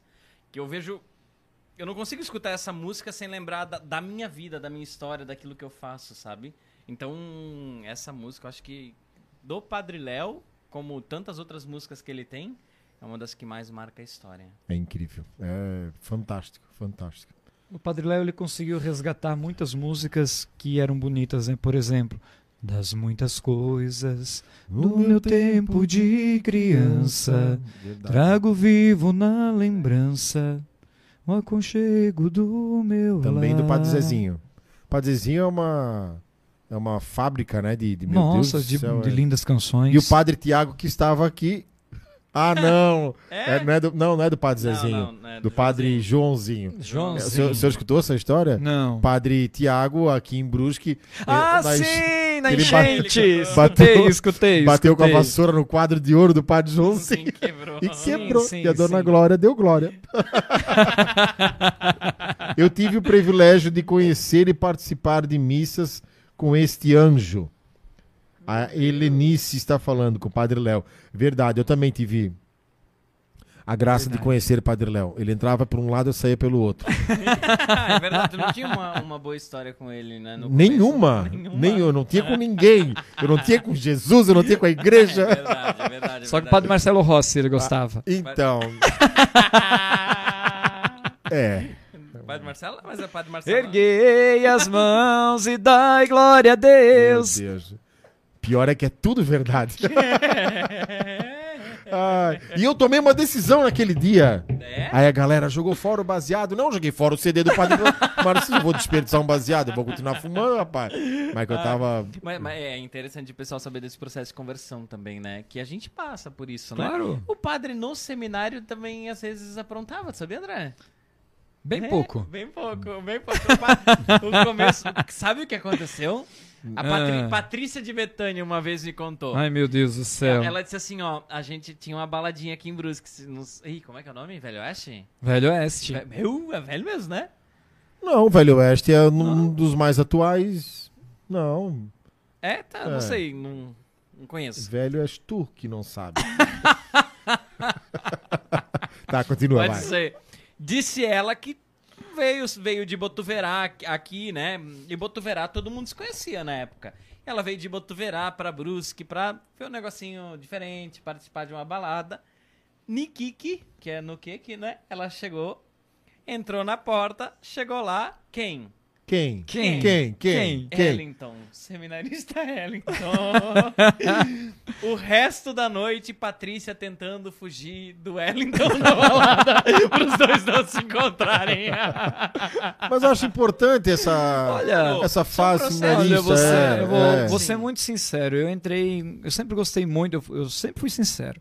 Eu sempre gostei muito de festa, eu sempre gostei muito de, de dançar, sempre gostei muito de. de como dançar? Não sei dançar direito, mas eu, eu- de me mexer, pelo menos, né? Mas eu vi no casamento da Rafa e do, do Rafa, pensa num homem que dançava. Dançar. Não, parecia uma tábua de dois metros, dançando tão duro. Boneco Hã? de Olinda. É, uma mistura Olho de, de tábua. poço. com- Uh, É. boneco de poço, sabe? Ai, meu. E, e o padre se encontrou. O padre sabia dessa história ou não? A parte que contou? Não, eu não- da Paty eu não lembro de ter encontrado ela. Uhum. Eu lembro de ter Ela encontrado outras encontrou. pessoas. Ela Lá. o encontrou. É, então, pode ser, né? Então, não sei se ela estava envergonhada de me ver ou, ou que achou que algum receio de ter me susto, visto né? lá, o susto e tal. Veio fugir dos pais Mas também. eu não. É, naquela época, o que, que, tava, o que, que aconteceu? Eu entrei com 14 no seminário. se- Vim de Botuverá. Botuverá não tinha isso. De repente vem para Brusque. Uns colegas meus me tentaram me, para me levar para lá. Eu disse: ah, vambora, partiu.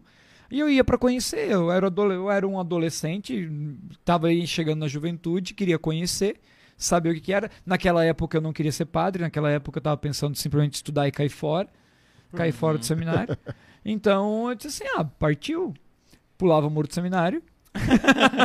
Andava lá da Casa Padeão até aqui no centro, que era meia hora de caminhada, mais ou menos, meia hora, Sim. 40 minutos.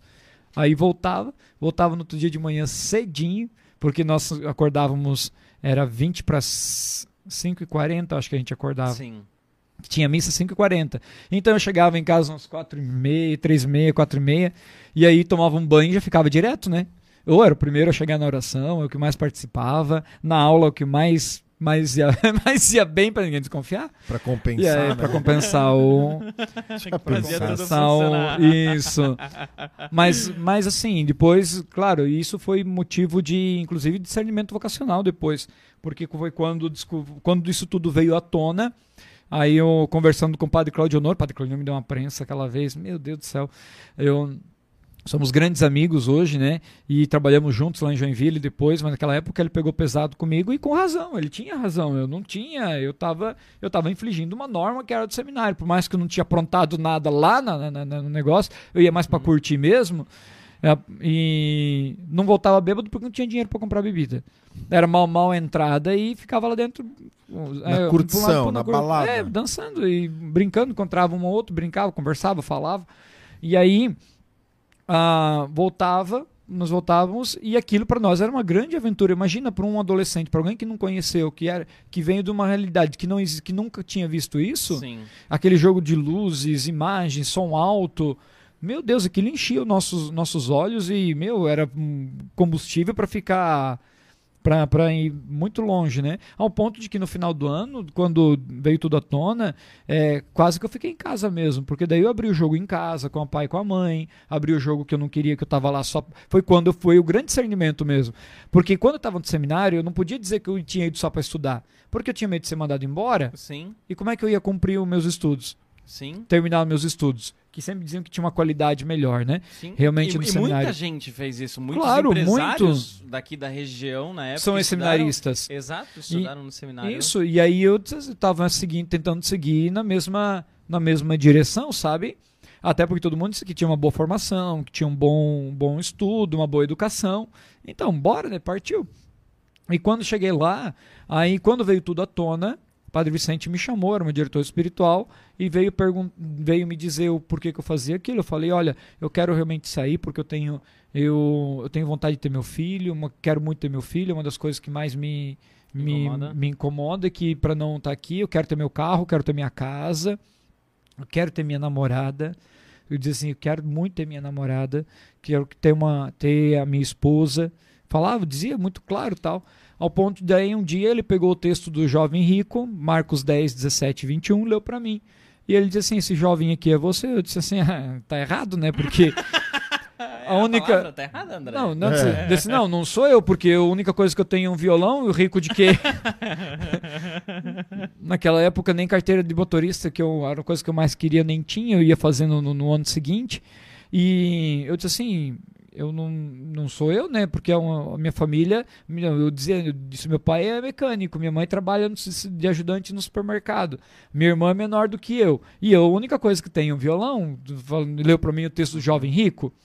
Aí ele disse, não só Anta, ele disse, seu bobo, não é porque você tem muito, muito dinheiro, tem muitas coisas. É porque você tem os seus dons. Se você, você tem muitos dons, você tem facilidade de conversar com as pessoas, você tem faz amizade muito fácil, você fala bem, você tem um bom discurso, você é inteligente, você não tem dificuldade com estudos. Então, eu não tenho dúvida que você trabalha, você não tem medo do trabalho, você fica até mais tempo se precisar. Então, eu não tenho dúvida que se for para você ser se você sair, logo logo você vai estar num empregado, vai estar numa empresa, você vai subir de cargo, já vai encontrar, não vai demorar para encontrar sua namorada e se bobear daqui uns poucos anos você já tem seu filho. Então, não tenho dúvida que você vai conseguir tudo isso. Só que também, deixa eu te fazer uma pergunta. Você pode ser muito feliz como padre. A pergunta, porque você, esses mesmos dons que você tem, podem ser ajudados para ajudar a salvar a vida salvar pessoas, você consegue chegar no coração das pessoas, você consegue tocar a alma delas, você consegue, e as pessoas param para te ouvir. Então, as, quando dá para ver que onde você está sempre tem rodinha de, de amigos se reunindo ao teu redor. Porque eu sempre fui muito extrovertido, muito brincalhão, eu herdei eu acho muito- isso muito do meu pai, que sempre também era, foi assim, de fazer piada, de brincar, de, de, de trazer para perto. E aí eu disse assim, você tem isso e, e, e precisa de, de padres assim. A pergunta que você tem que fazer para Deus, de, de Deus para você é: será que você não pode dar um pouquinho mais de você para Deus? Nossa. Uhum. Fortinho, Só, né? é, só um pouquinho. Sim. É, ele diz assim: você, eu- não- Deus não vai te castigar se você sair do seminário e ter sua família. Ele vai estar com você, mesma coisa. Só que a única pergunta que você tem que responder é: será que você não pode dar um pouco mais de você para Deus? Você tem condições de dar um pouco mais para Deus? Da sua vida para Ele? É essa pergunta que você tem que responder. E para mim foi a imagem que me veio foi realmente como de Paulo caindo do cavalo, assim. Porque eu já sentia todo esse desejo no coração, só que eu não. Só que eu Uhum. estava camuflando com esses desejos que é próprio de um qualquer adolescente, qualquer jovem Uhum. vivendo essa fase da puberdade, vivendo essa fase da, da, da- do descobrir os dons, descobrir a vida e se encantar com as maravilhas que o mundo pode oferecer. E aí, tá, daí ele disse assim: ó, então faz o seguinte, vai viver o próximo ano, faz um discernimento no próximo ano, que é o postulantado, porque até agora você viveu aqui dentro querer, com a cabeça fora querendo sair. Será que não está na hora de você viver agora aqui dentro, com a cabeça aqui dentro, pensando em ficar? E aí deixa Deus te responder? Isso era no último ano de filosofia. Não, no, em- é, indo para o último ano de filosofia. Uhum. E aí eu disse assim, olha, disse assim, daí eu fui, fui rezar, mandou eu rezar com aquilo, fiquei com a pulga atrás da orelha, fui rezar com esse texto e voltei. Daí uma semana eu voltei e disse, olha, escuta aqui, eu vou dar uma chance para Deus. Dar uma chance. Mas também se eu perceber que não for, eu caio fora já. se eu perceber que não for, eu caio fora já. Adolescente marrenta. Ah, não, é? meu filho, era brigando assim. com era... Deus. Brigando Falando que a palavra de Deus estava errada, brigando com Deus, Dando né? de dedo. Não, mas assim, eu vou dar uma chance. E olha aqui, de uma chance, tem que me provar. Mas também é o seguinte, se ele me disser que, eu, que é pra mim, pra me provar do contrário, depois também vai ter que ser pra Uhum. mim. eu disse Assim, é igual meu tio, né? Dou um boi pra não entrar numa briga, mas depois que eu entrei, uma boiada pra não sair. Ah, Você tá vendo? Botou- Ele é de É? Botuverá? Ele é de Botuverá? É, só É, pra eu saber, né? Ele sempre dizia, olha, eu sou assim, eu dou um boi pra não entrar numa briga, mas se eu entrei, eu dou- depois dou uma boiada pra não sair. Ah. E eu, e eu sou praticamente, eu evito o máximo, mas se precisar entrar, eu vou até. E eu disse assim para Deus: olha, se precisar ir, pra, tem que me convencer eu ficar. E me convencer que tem que ficar, entender que tem que ficar, vai ter que. Ah, vai ter que me provar muito que eu tenho que não continuar mais. E os sinais foram se comprovando. Para Deus não precisa muito, uma chance já tá bom, né? Uhum. Deus sabe como Foi o que aproveitar. o senhor disse pra ele, né? Te dou uma chance, Deus. Né? Era só isso que ele queria, né? Pronto. Eu E- sei. Mas Sim, sabe mas que, cara, olha só que coisa mais linda. Eles estão colocando aqui que história linda, né? Aham. Então, assim, ó, que bom que o padre tá falando isso tudo para desmistificar um pouco o sacerdote. Por exemplo, muita gente tem ideia do sacerdote assim, ó, eu não vou à missa É? porque o sacerdote é um pecador. Uhum. O que que aquele cara tem para me falar aqui que ele é diferente de mim? Sim. Eu não vou me confessar porque Com o ele. padre é um pecador. Ele vai saber meus pecados. É, vai ser menos pecado tal, tal. Mas assim, ó, o que, que eles fazem? Uma comparação. Porque a ideia de um padre é um, um menino que já nasceu no berço de ouro. Uhum. Quem disse que um seminarista pode dançar, pode ir na balada, pode namorar, pode fazer isso, pode fazer aquilo? Precisa experimentar essas coisas para depois. Mas veja, nem é isso que eu quero dizer. Eu quero dizer assim, padre, ó. Olha só que Sim. coisa mais linda. Na missa, na missa, nós rezamos por muitas vezes, nem entendemos o que nós estamos rezando. Por isso, a importância de conhecer a Santa Missa. De conhecer. Uhum. Vamos ver se eu, se eu vou conseguir me expressar. Sim. Tem uma parte na missa que diz assim, re- e muitos nem sabem disso, né? Sim. Receba o Senhor por tuas mãos esse sacrifício para a glória do seu nome, para o nosso bem e de toda a santa igreja. Muitas pessoas acham que esse receba o Senhor por tuas mãos é o Senhor Deus. Aham. Mas não, nós estamos dando autoridade Autoridade. para o Padre. Receba o Senhor, Padre, Por tuas mãos. por tuas mãos. Receba, Receba Deus, por- pelas mãos do sacerdote, né? Isso, é isso. Nessa hora, né, já não é mais o, o Wellington, mas é o próprio Jesus, né? próprio O Jesus. persona Christi. Então, assim, ó, esses dias eu vi o padre Zandoná, Adriano Zandoná, junto com o padre Marcelo Rossi, os dois no altar conversando, e o padre Zandoná disse: Padre Marcelo, antes de acabar, eu preciso conversar com o senhor e falar que por sua música o senhor tirou um jovem das drogas. Vocês viram esse vídeo? Sim. A coisa mais linda. O senhor tirou um jovem das drogas, disso, dele, daquilo. né? E era ele mesmo, o padre Zandoná, falando. Mas como um padre é um ex-dependente químico? Mas, Padre meu Léo? Deus, Padre Léo. próprio Padre Léo, né? É, O Padre Léo tem mais- Jesus, médico, vai para os O doentes. Padre Léo foi chamado chapado. É, É, que ele viu Deus no... Na, na, na, na patena, não, na, É, na- não, limpando a droga, o papelzinho da droga. É? no- no- na- papelzinho da droga. É seda. seda o nome daquilo, seda. Eu não, desculpa, mas eu não. Não, não, não fumou, né? não- É, eu não- não- não. Pois é. Mas o legal disso, disso, graças le- a Deus. É. Mas o legal disso tudo é entender isso, né? Sim, por sim. tuas mãos, né? Receba o Senhor por, por tuas, tuas mãos. mãos. Então, assim, ó, naquela hora, sim, já é o persona Christi. Na confissão é o persona Christi. sim. Mas é, é- é- é pretexto para não ir para a igreja, Não, olha, é pretexto para não se aproximar do Eu padre. no final de semana passado, eu tive a graça de na semana passada, não no final de semana, no final de na semana passada eu tive a graça de estar em Aparecida do Norte com a minha avó que completou 93 anos. Ela vai fazer 94 agora em fevereiro. Uhum. E ela tinha esse desejo, fui, fomos eu, ela e minha mãe. Italiano teimoso. A minha mãe falou isso, né? Desculpa, E nem pai. sabe- eu- e nem é- sabe que o apelido dele é É- italiano. é né? italiano. italiano, italiano. Ah, acertou, Mas dona é, não, não errou, a senhora não errou, a senhora não errou. Acertou em tudo. Ela disse que tá com, São José tá com saudade de vocês, ela disse. Opa! Ah, é verdade. Nós três fomos lá, Nós né? três Que bacana. lá. Louvado seja Vamos Deus. lá. E Continua, aí padre. eu, eu tava caminhando, tava segurei a mão pra, pra nona, né? Ela agarrou no meu braço pra poder caminhar.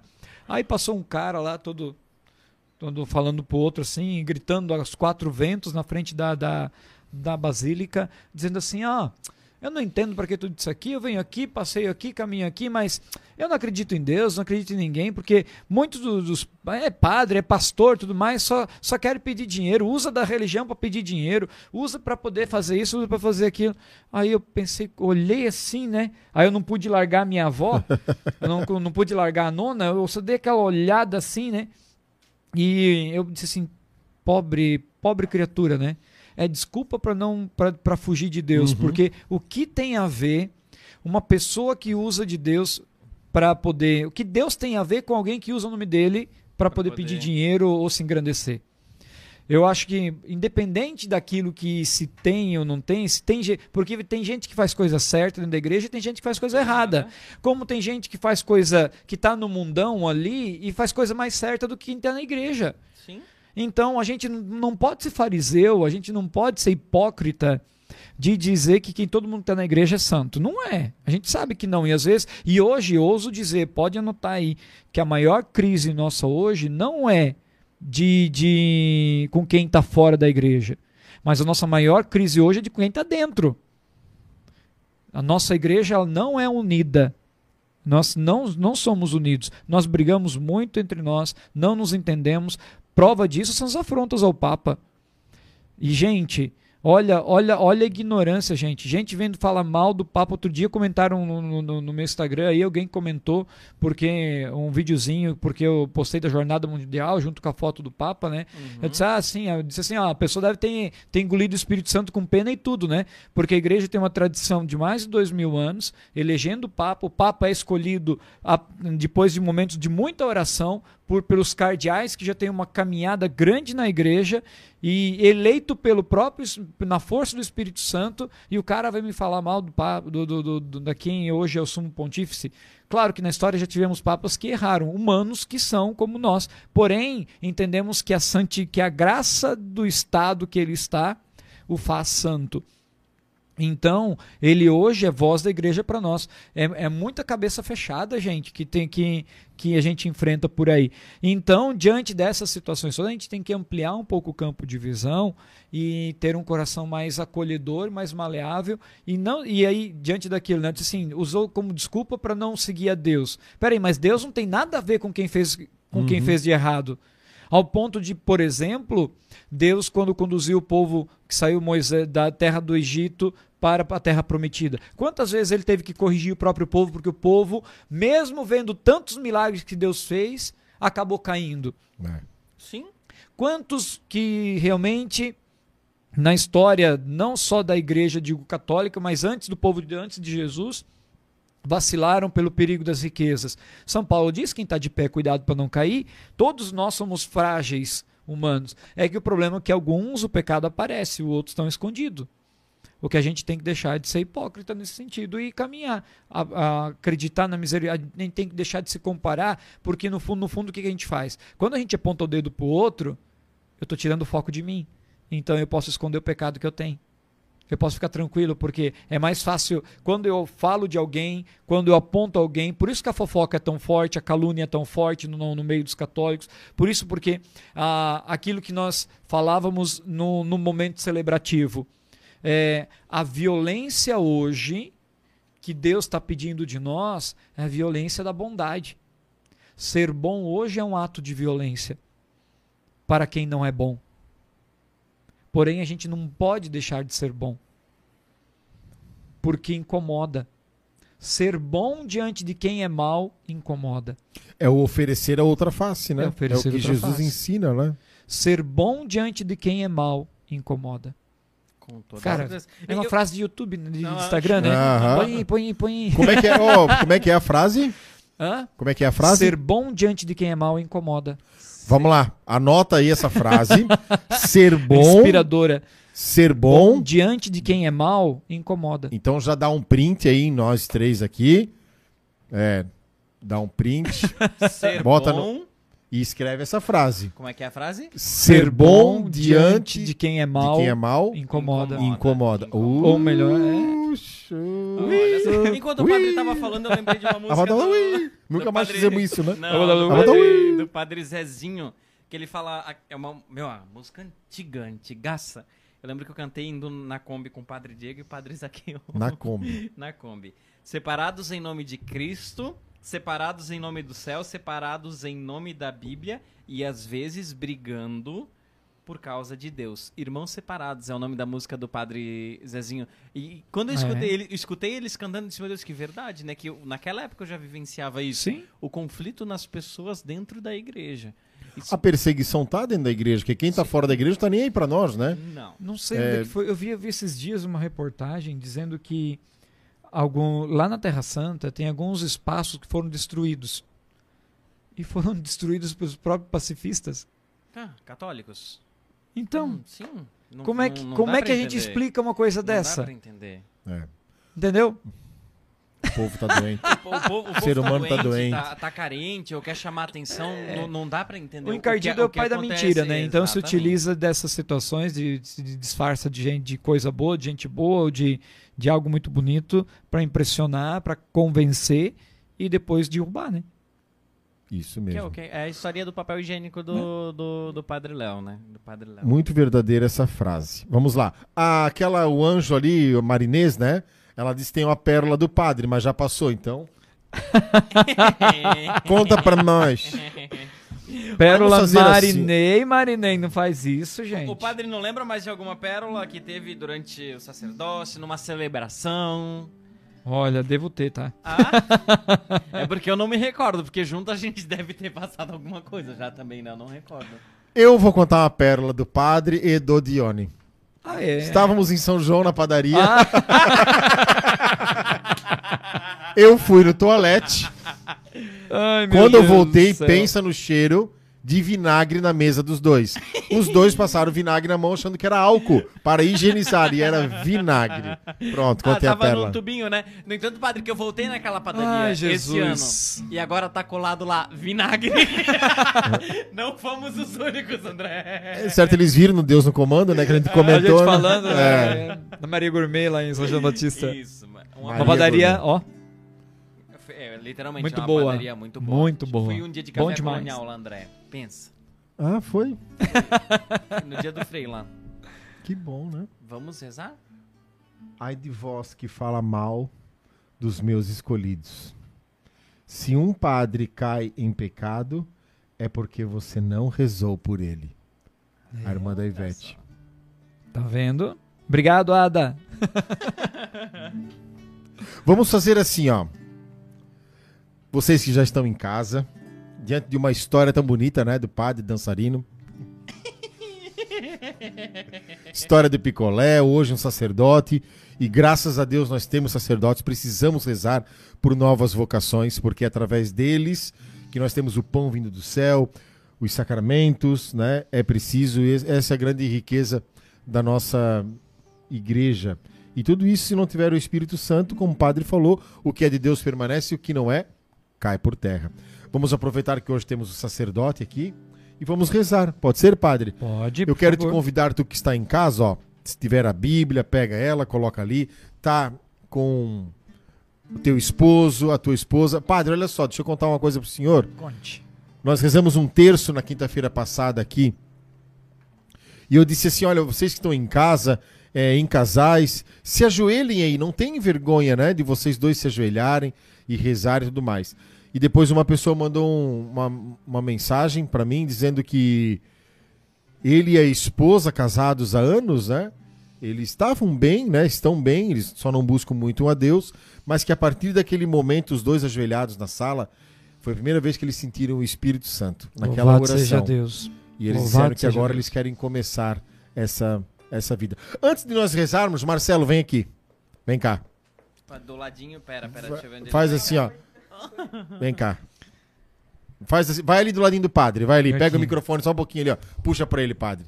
Se apresenta. Peraí, peraí, que eu- Vamos peraí, ver. Peraí, peraí, peraí. Vamos ver. Pera aí. Segura, segura. Não é rápido? Fa- Faz o seguinte, senta aqui, Marcelinho. Ah, Ah, não, é. Isso, dois minutinhos. Senta aí, Marcelo. Senta aí. Puxa o microfone. Isso. isso. Isso. Olha só. Ele tá sorrindo desde que chegou, Calma você aí, viu? vai- É o. É o Isaac, não é? Deus que sorri? É, né? Isaac? Não, e Sara. Sara, o nome Sara é Deus que sorri, né? Isso. Mas é Marcelo o nome dele. Não tem nada. É parecido com Sara, né, Isaac? Igualzinho, né? Ô, Marcelo, conta é, rapidamente, né, assim, a loucura que tu fez. Vai lá. Bem pertinho do microfone vermelhinho ali. Sangue de Jesus tem poder. Vai. Eu tinha visto. Tá, você? Pô. Eu vi um videozinho do Padre Léo, né? Mas eu também necessitava da cura interior dentro de mim, né? Aí eu vi um videozinho que tem no YouTube, é assim, rezando a vida, né? Um videozinho pequenininho. Aí nesse dia eu tava bem triste também, sabe? Aí Tavas aonde? Em casa. em ca- lá na minha avó. Aonde Não- que é tua avó? Lá em São Gonçalo, né? São Aí Gonçalo fica Fortaleza. onde? Em São Gonçalo da Amarante, fica lá pertinho de Pecém, eu não sei se o pessoal conhece, né? Não, fala qual é o Fortaleza? estado, filho. Pertinho de Fortaleza, né? Fortaleza. Eu sou do é. Ceará, né? Ele falou, falou, falou. Achei que era na Alemanha. Vai, continua. Vai, Marcelo. Aí eu vi esse vídeo, né? E eu tava num momento assim, bem triste também da minha vida, né? Eu tava até partindo o padre também. Aí eu peguei e tomei essa decisão. Eu comecei a dizer assim pra, pra Deus, né? Se. Que eu queria, queria servir, né? Mas só que também eu tava com meu problema mesmo, né? Da cura que eu tava necessitando mais, né? Aí tomei assim, mas não consegui falar. Fica tranquilo, cara. Tranquilo. Aí eu- até que eu vi um vídeo do Padre Léo, aí eu decidi vir. Aí eu saí tudo assim, do nada mesmo. Com aqueles meus medos mesmo dentro de mim, os meus traumas também, né? E vim, larguei assim tudo pra poder vir, né? Aí eu falei pra minha mãe, pra meus irmãos, disseram que eu tava louco, né? Também a minha irmã. Mas como eu tava partilhando hoje com o padre hoje no carro, né? Eu tinha coisa dentro de mim que eu tava segurando que eu nunca tinha falado com ninguém, né? Aí eu comecei a falar aqui em Betânia, né? Em Betânia, falando aqui em Betânia, em Betânia. Algo que me aliviou bastante e foi um processo assim, da minha cura interior, né? Mas conta, como é que tu chegou em Betânia, cara? Tu tava lá em São Gonçalo, arrumou as malas, não falou pra ninguém em Betânia Aham. e chegou em Betânia e disse: Eu quero ficar aqui em Betânia. Foi isso, né? Foi. Bem assim também. Mas eu disse lá no começo, assim, fui rezando também, pedindo o Padre Léo, né? Disse que queria se vir, né? Aí eu fui pedindo a ele também, no, dentro do ônibus, né? Eu vim de ônibus, eu vim uma loucura de ônibus. Aí eu fui pedindo, aí até que quando eu cheguei aqui, aí a, foi até a Fabíola na época, pegou, me acolheu e disse, ô filho, que bom que você veio descer até aquilo. Me deu assim, nossa, foi muito bom também. Isso foi ano passado? Foi. Foi antes da Não, pandemia? foi antes da pandemia. Antes assim, da foi em pandemia. agosto de 2020. Isso. Agosto de 2020. Isso. Olha só, que, que bonito que história é forte, Te- né? Não, 19, 19, então foi, Foi 2019. foi verdade, 19. Que história, né, cara? Que, história, loucura, né? que É essa violência que o padre falou hoje. Essa. A violência do amor, a violência de buscar a Deus, né? Parabéns, Marcelo. Deus te abençoe. E qual que é o teu desejo agora em Betânia? Ah, seguir uma vida consagrada, né? Amém. Algum desejo de sacerdócio? Não, só Deus sabe lá. É? Mas desejo. Santo Agostinho disse que o desejo é prece. Tem É. desejo de sacerdócio? Ou ainda não pensou nisso? Uma coisa de cada vez. Pode ser que tenha um pouco dentro de mim, mas eu não expus pra fora. Não. Tá certo. Legal. Eu tô ainda brigando com ele. Brigando comigo mesmo. É a maior luta, né? É. Mas que legal, cara. Parabéns pela tua coragem. Quantos anos tu tem? 22. Jovem, né? 22, jovem. Já teve uma experiência de vida. Tava lá em Fortaleza, sentiu vontade no coração, vendo um videozinho do Padre Léo. Cara, olha, o, o homem Poder, morreu, mas né? está vivo, né? A palavra é viva e eficaz. A importância de ouvir. Deus entra pelo ouvido. Nós precisamos ouvir. É o primeiro mandamento. Ouve o Senhor teu Deus, né? Shema Israel Adonai. Tá lá em Deuteronômio 6. O primeiro mandamento de Deus é ouve. E tu ouviu e tá ouvindo até hoje. Cara, fantástico. Deus te abençoe. E se precisar de algo, conte com as nossas orações. Isso aí. Agora pode dar o lugar pro padre. A tua hora vai chegar de estar aqui também. É.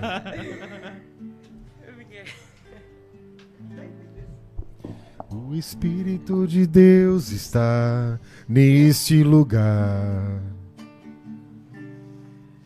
O Espírito de Deus se move neste lugar. Está aqui para consolar. Está aqui para libertar. Está aqui para guiar. O Espírito de Deus está aqui. Padre, é com o Senhor a oração. O Espírito de Deus está neste lugar. O Espírito de Deus se move neste lugar. Está aqui para consolar. Está aqui para libertar. Vai fazendo da tua casa agora a está oração. aqui para guiar. O Espírito de Deus está aqui. Peça, abre teus braços Erga as tuas mãos, erga os teus braços e peça ao Senhor que venha ao teu encontro, vai dizendo: Vem Espírito Santo de Deus. Vem Espírito Santo nesse lugar. Vem Espírito Santo de Deus de nessa casa. Vem Espírito Santo nesse coração. Vem Espírito Santo de Deus hoje. Na nossa vida. Vem Espírito Santo de Deus. Consola os corações cansados. Senhor, consola os corações entristecidos. Vem Espírito Santo de Deus hoje, devolve a alegria que foi roubada. Move-te, move-te, Espírito Santo de Deus, em cada um de nós. Traz novo ânimo, novo vigor. Desperta as vocações. Enche a vida com sentido, com teu amor, com tua esperança, com tua graça. Vem, Espírito Santo de Deus.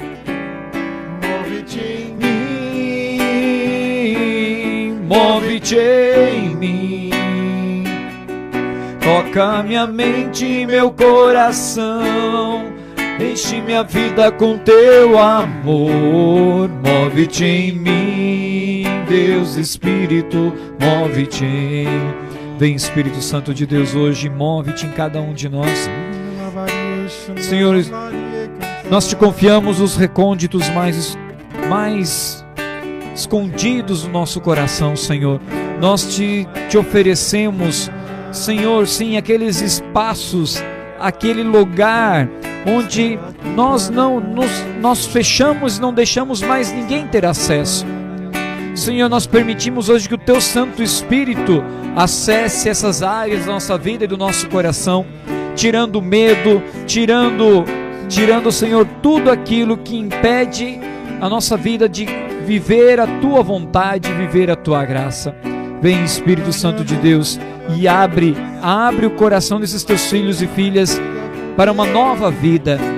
É tempo de viver um- uma vida nova, é tempo de vir para a vida, é tempo de renovar-se, é tempo de transformar-se, é tempo de dar a tua decisão para o Senhor. Vem, Espírito Santo de Deus. Sem o teu toque nós não somos nada. Sem a tua vida, sem a tua presença nós não somos nada. Move-te, Espírito Santo de Deus, para dar ânimo, alegria. Solta a tua voz, move-te em mim. Move-te em mim. move-te em mim. Toca minha mente, meu coração, enche minha vida com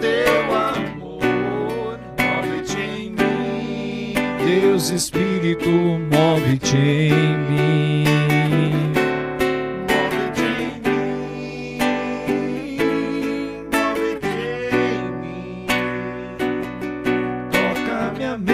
meu coração, enche minha vida com teu amor.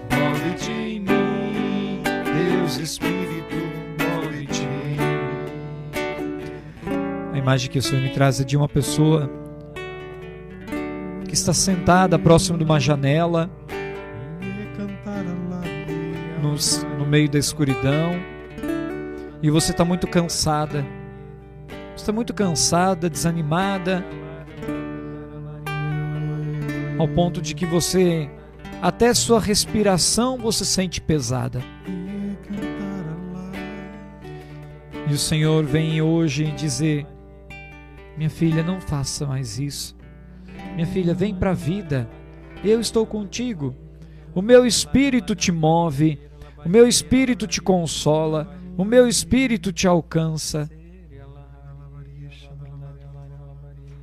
Vem, vem para a vida, saia desse torpor, saia desse lugar de comodismo. Levante-se, pois eu caminho contigo, diz o Senhor. Vem, Espírito Santo de Deus, alcança o coração dessa tua filha.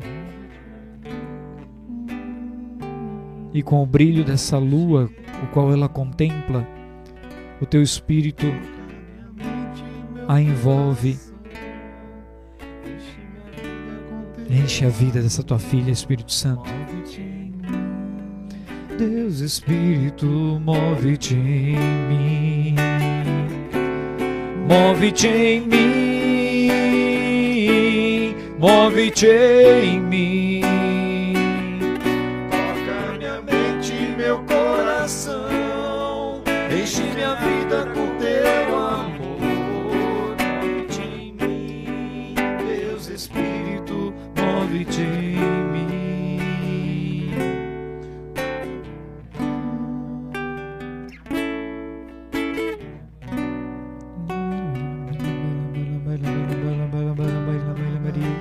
Yalabaracanda, Yalabari, Lambalambalamalambari, Lambalamabaracanda, Lambalambalamalambari.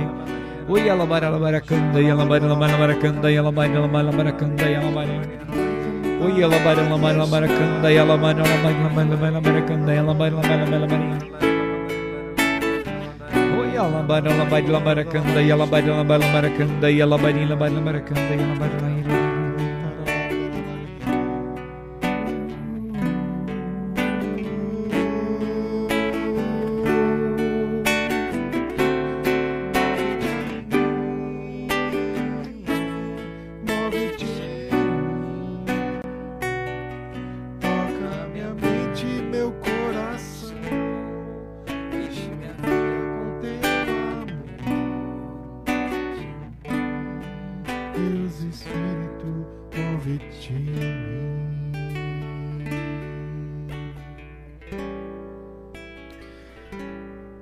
Senhor ainda toca uma pessoa e você vai entender o que eu vou dizer agora. Para você se sentir amada, você oferecia o seu corpo, você entregava o seu corpo como símbolo e as pessoas te olhavam e a maneira como as pessoas te olhavam te deixava feliz e você se sentia amada. Porém, se sentia usada, porque as pessoas não construíam algo com você. E depois de que, que as pessoas conseguiam aquilo que, que vinham buscar com você, que ter um relacionamento, ter uma relação sexual, ter uma, uma experiência somente, um vazio se instalava muito grande dentro de você e você cansou, está cansada, está cansada. Você hoje procura alguém que complete o teu vazio. Só que eu te digo, Só quando você se abandonar verdadeiramente aos cuidados do Senhor, você vai sentir completo o seu coração.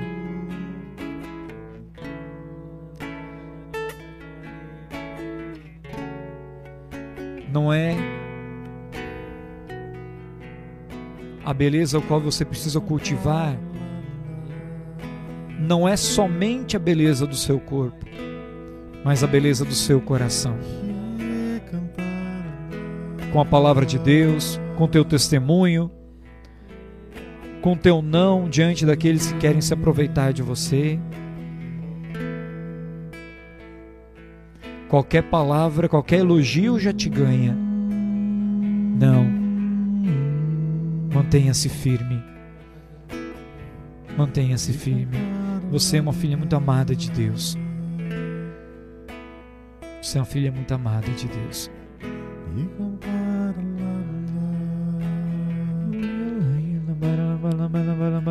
E o padre falando, ardia no meu coração justamente isso. As pessoas estão mendigando, mendigando o amor nas coisas, mendigando o amor nas pessoas, sempre tentando preencher esse vazio no coração.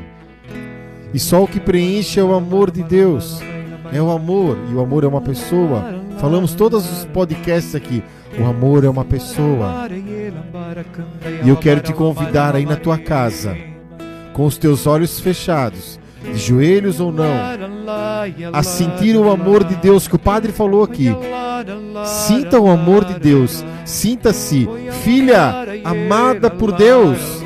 Sinta-se filho amado por Deus. Ninguém está aqui por acaso. Para todo mundo, Deus sonhou. E o sonho de Deus é maior que o teu. Portanto, sinta-se amada. E esse amor vai curar essa carência que o padre falava. O amor vai curar a carência. O amor cura o câncer. O amor cura o vício. O amor cura a arrogância. O amor cura um matrimônio rompido pelo pecado. O amor restaura. Como é bom sentir o amor de Deus, mesmo não merecendo. Como é bom sentir. Caminhávamos eu e minha esposa sábado à tarde e passando ali na beira-rio, a gente sabe que por muitas vezes o rio está poluído, muito poluído, sujo, mal cheiroso. E a coisa mais linda é ver aquelas florzinhas perfeitas, arnica, tantas outras florzinhas naquele rio. E aquela flor tem todas as condições para não brotar, para não abrir, para não desabrochar, mas ela extrai daquela água o que ela precisa. Daquela água poluída, ela extrai o seu nutriente, a água limpa. Ela faz acontecer. E eu vejo que o amor de Deus é assim também. Dentro da podridão do André, ele vê algo bom. Ele utiliza disso para purificar a minha história, meu coração. Tem algo bom dentro de ti, sim, e se chama Deus. Sinta o amor de Deus. Sinta-se amado por Deus. Não tenha vergonha do teu passado, pois todo passado merece e alcança o perdão. Peça a graça do arrependimento e vá ao encontro de Deus. Buscando um sacerdote que falamos aqui, por suas mãos nós damos autoridades ao sacerdote. Deus deu autoridade para o sacerdote a unção para esse sacramento de cura. Faça isso, tu que estás precisando. Tempo do advento é isso. E sinta o amor de Deus. Como é bom sentir o teu amor em mim. Como é bom sentir teu amor tocar em mim. Teu amor tocar em mim. Como é bom sentir o teu amor tocar em mim. Como é bom sentir teu amor tocar em mim. Teu amor tocar em mim. Sinta na tua casa. Brisa suave, vento impetuoso, chama que queima e purifica, fogo que devora. Sinto ventinho no teu rosto, brisa suave, entrando pela janela. Chama que queima e purifica, fogo que devora.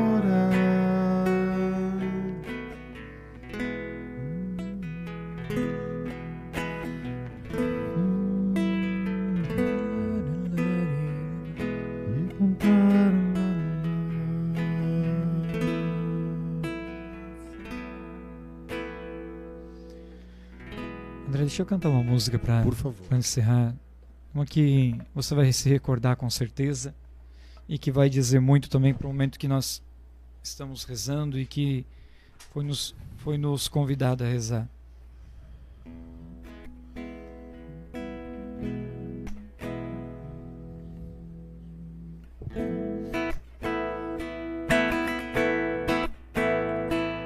Sei que seu coração dói, sei que o mundo lhe destrói, não. Não se entregue assim, irmão. Vale a Vale a pena. pena viver. Nova vida. Nova vida viver. Vem, deixe tudo para trás. Sim, nova vida você vai ganhar. Sim, a Jesus se entregar. Vale a pena tentar. Vem experimentar o amor de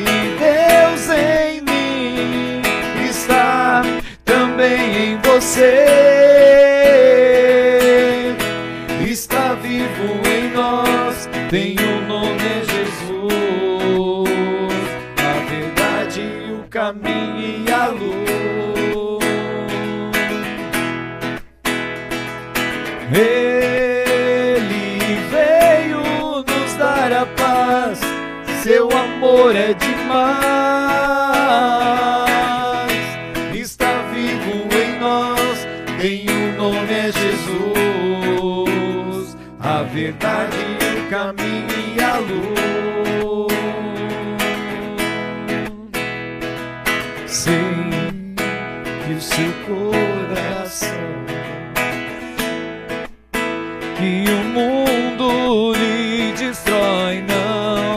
entregue. Não se entregue assim, irmão. Vale a pena.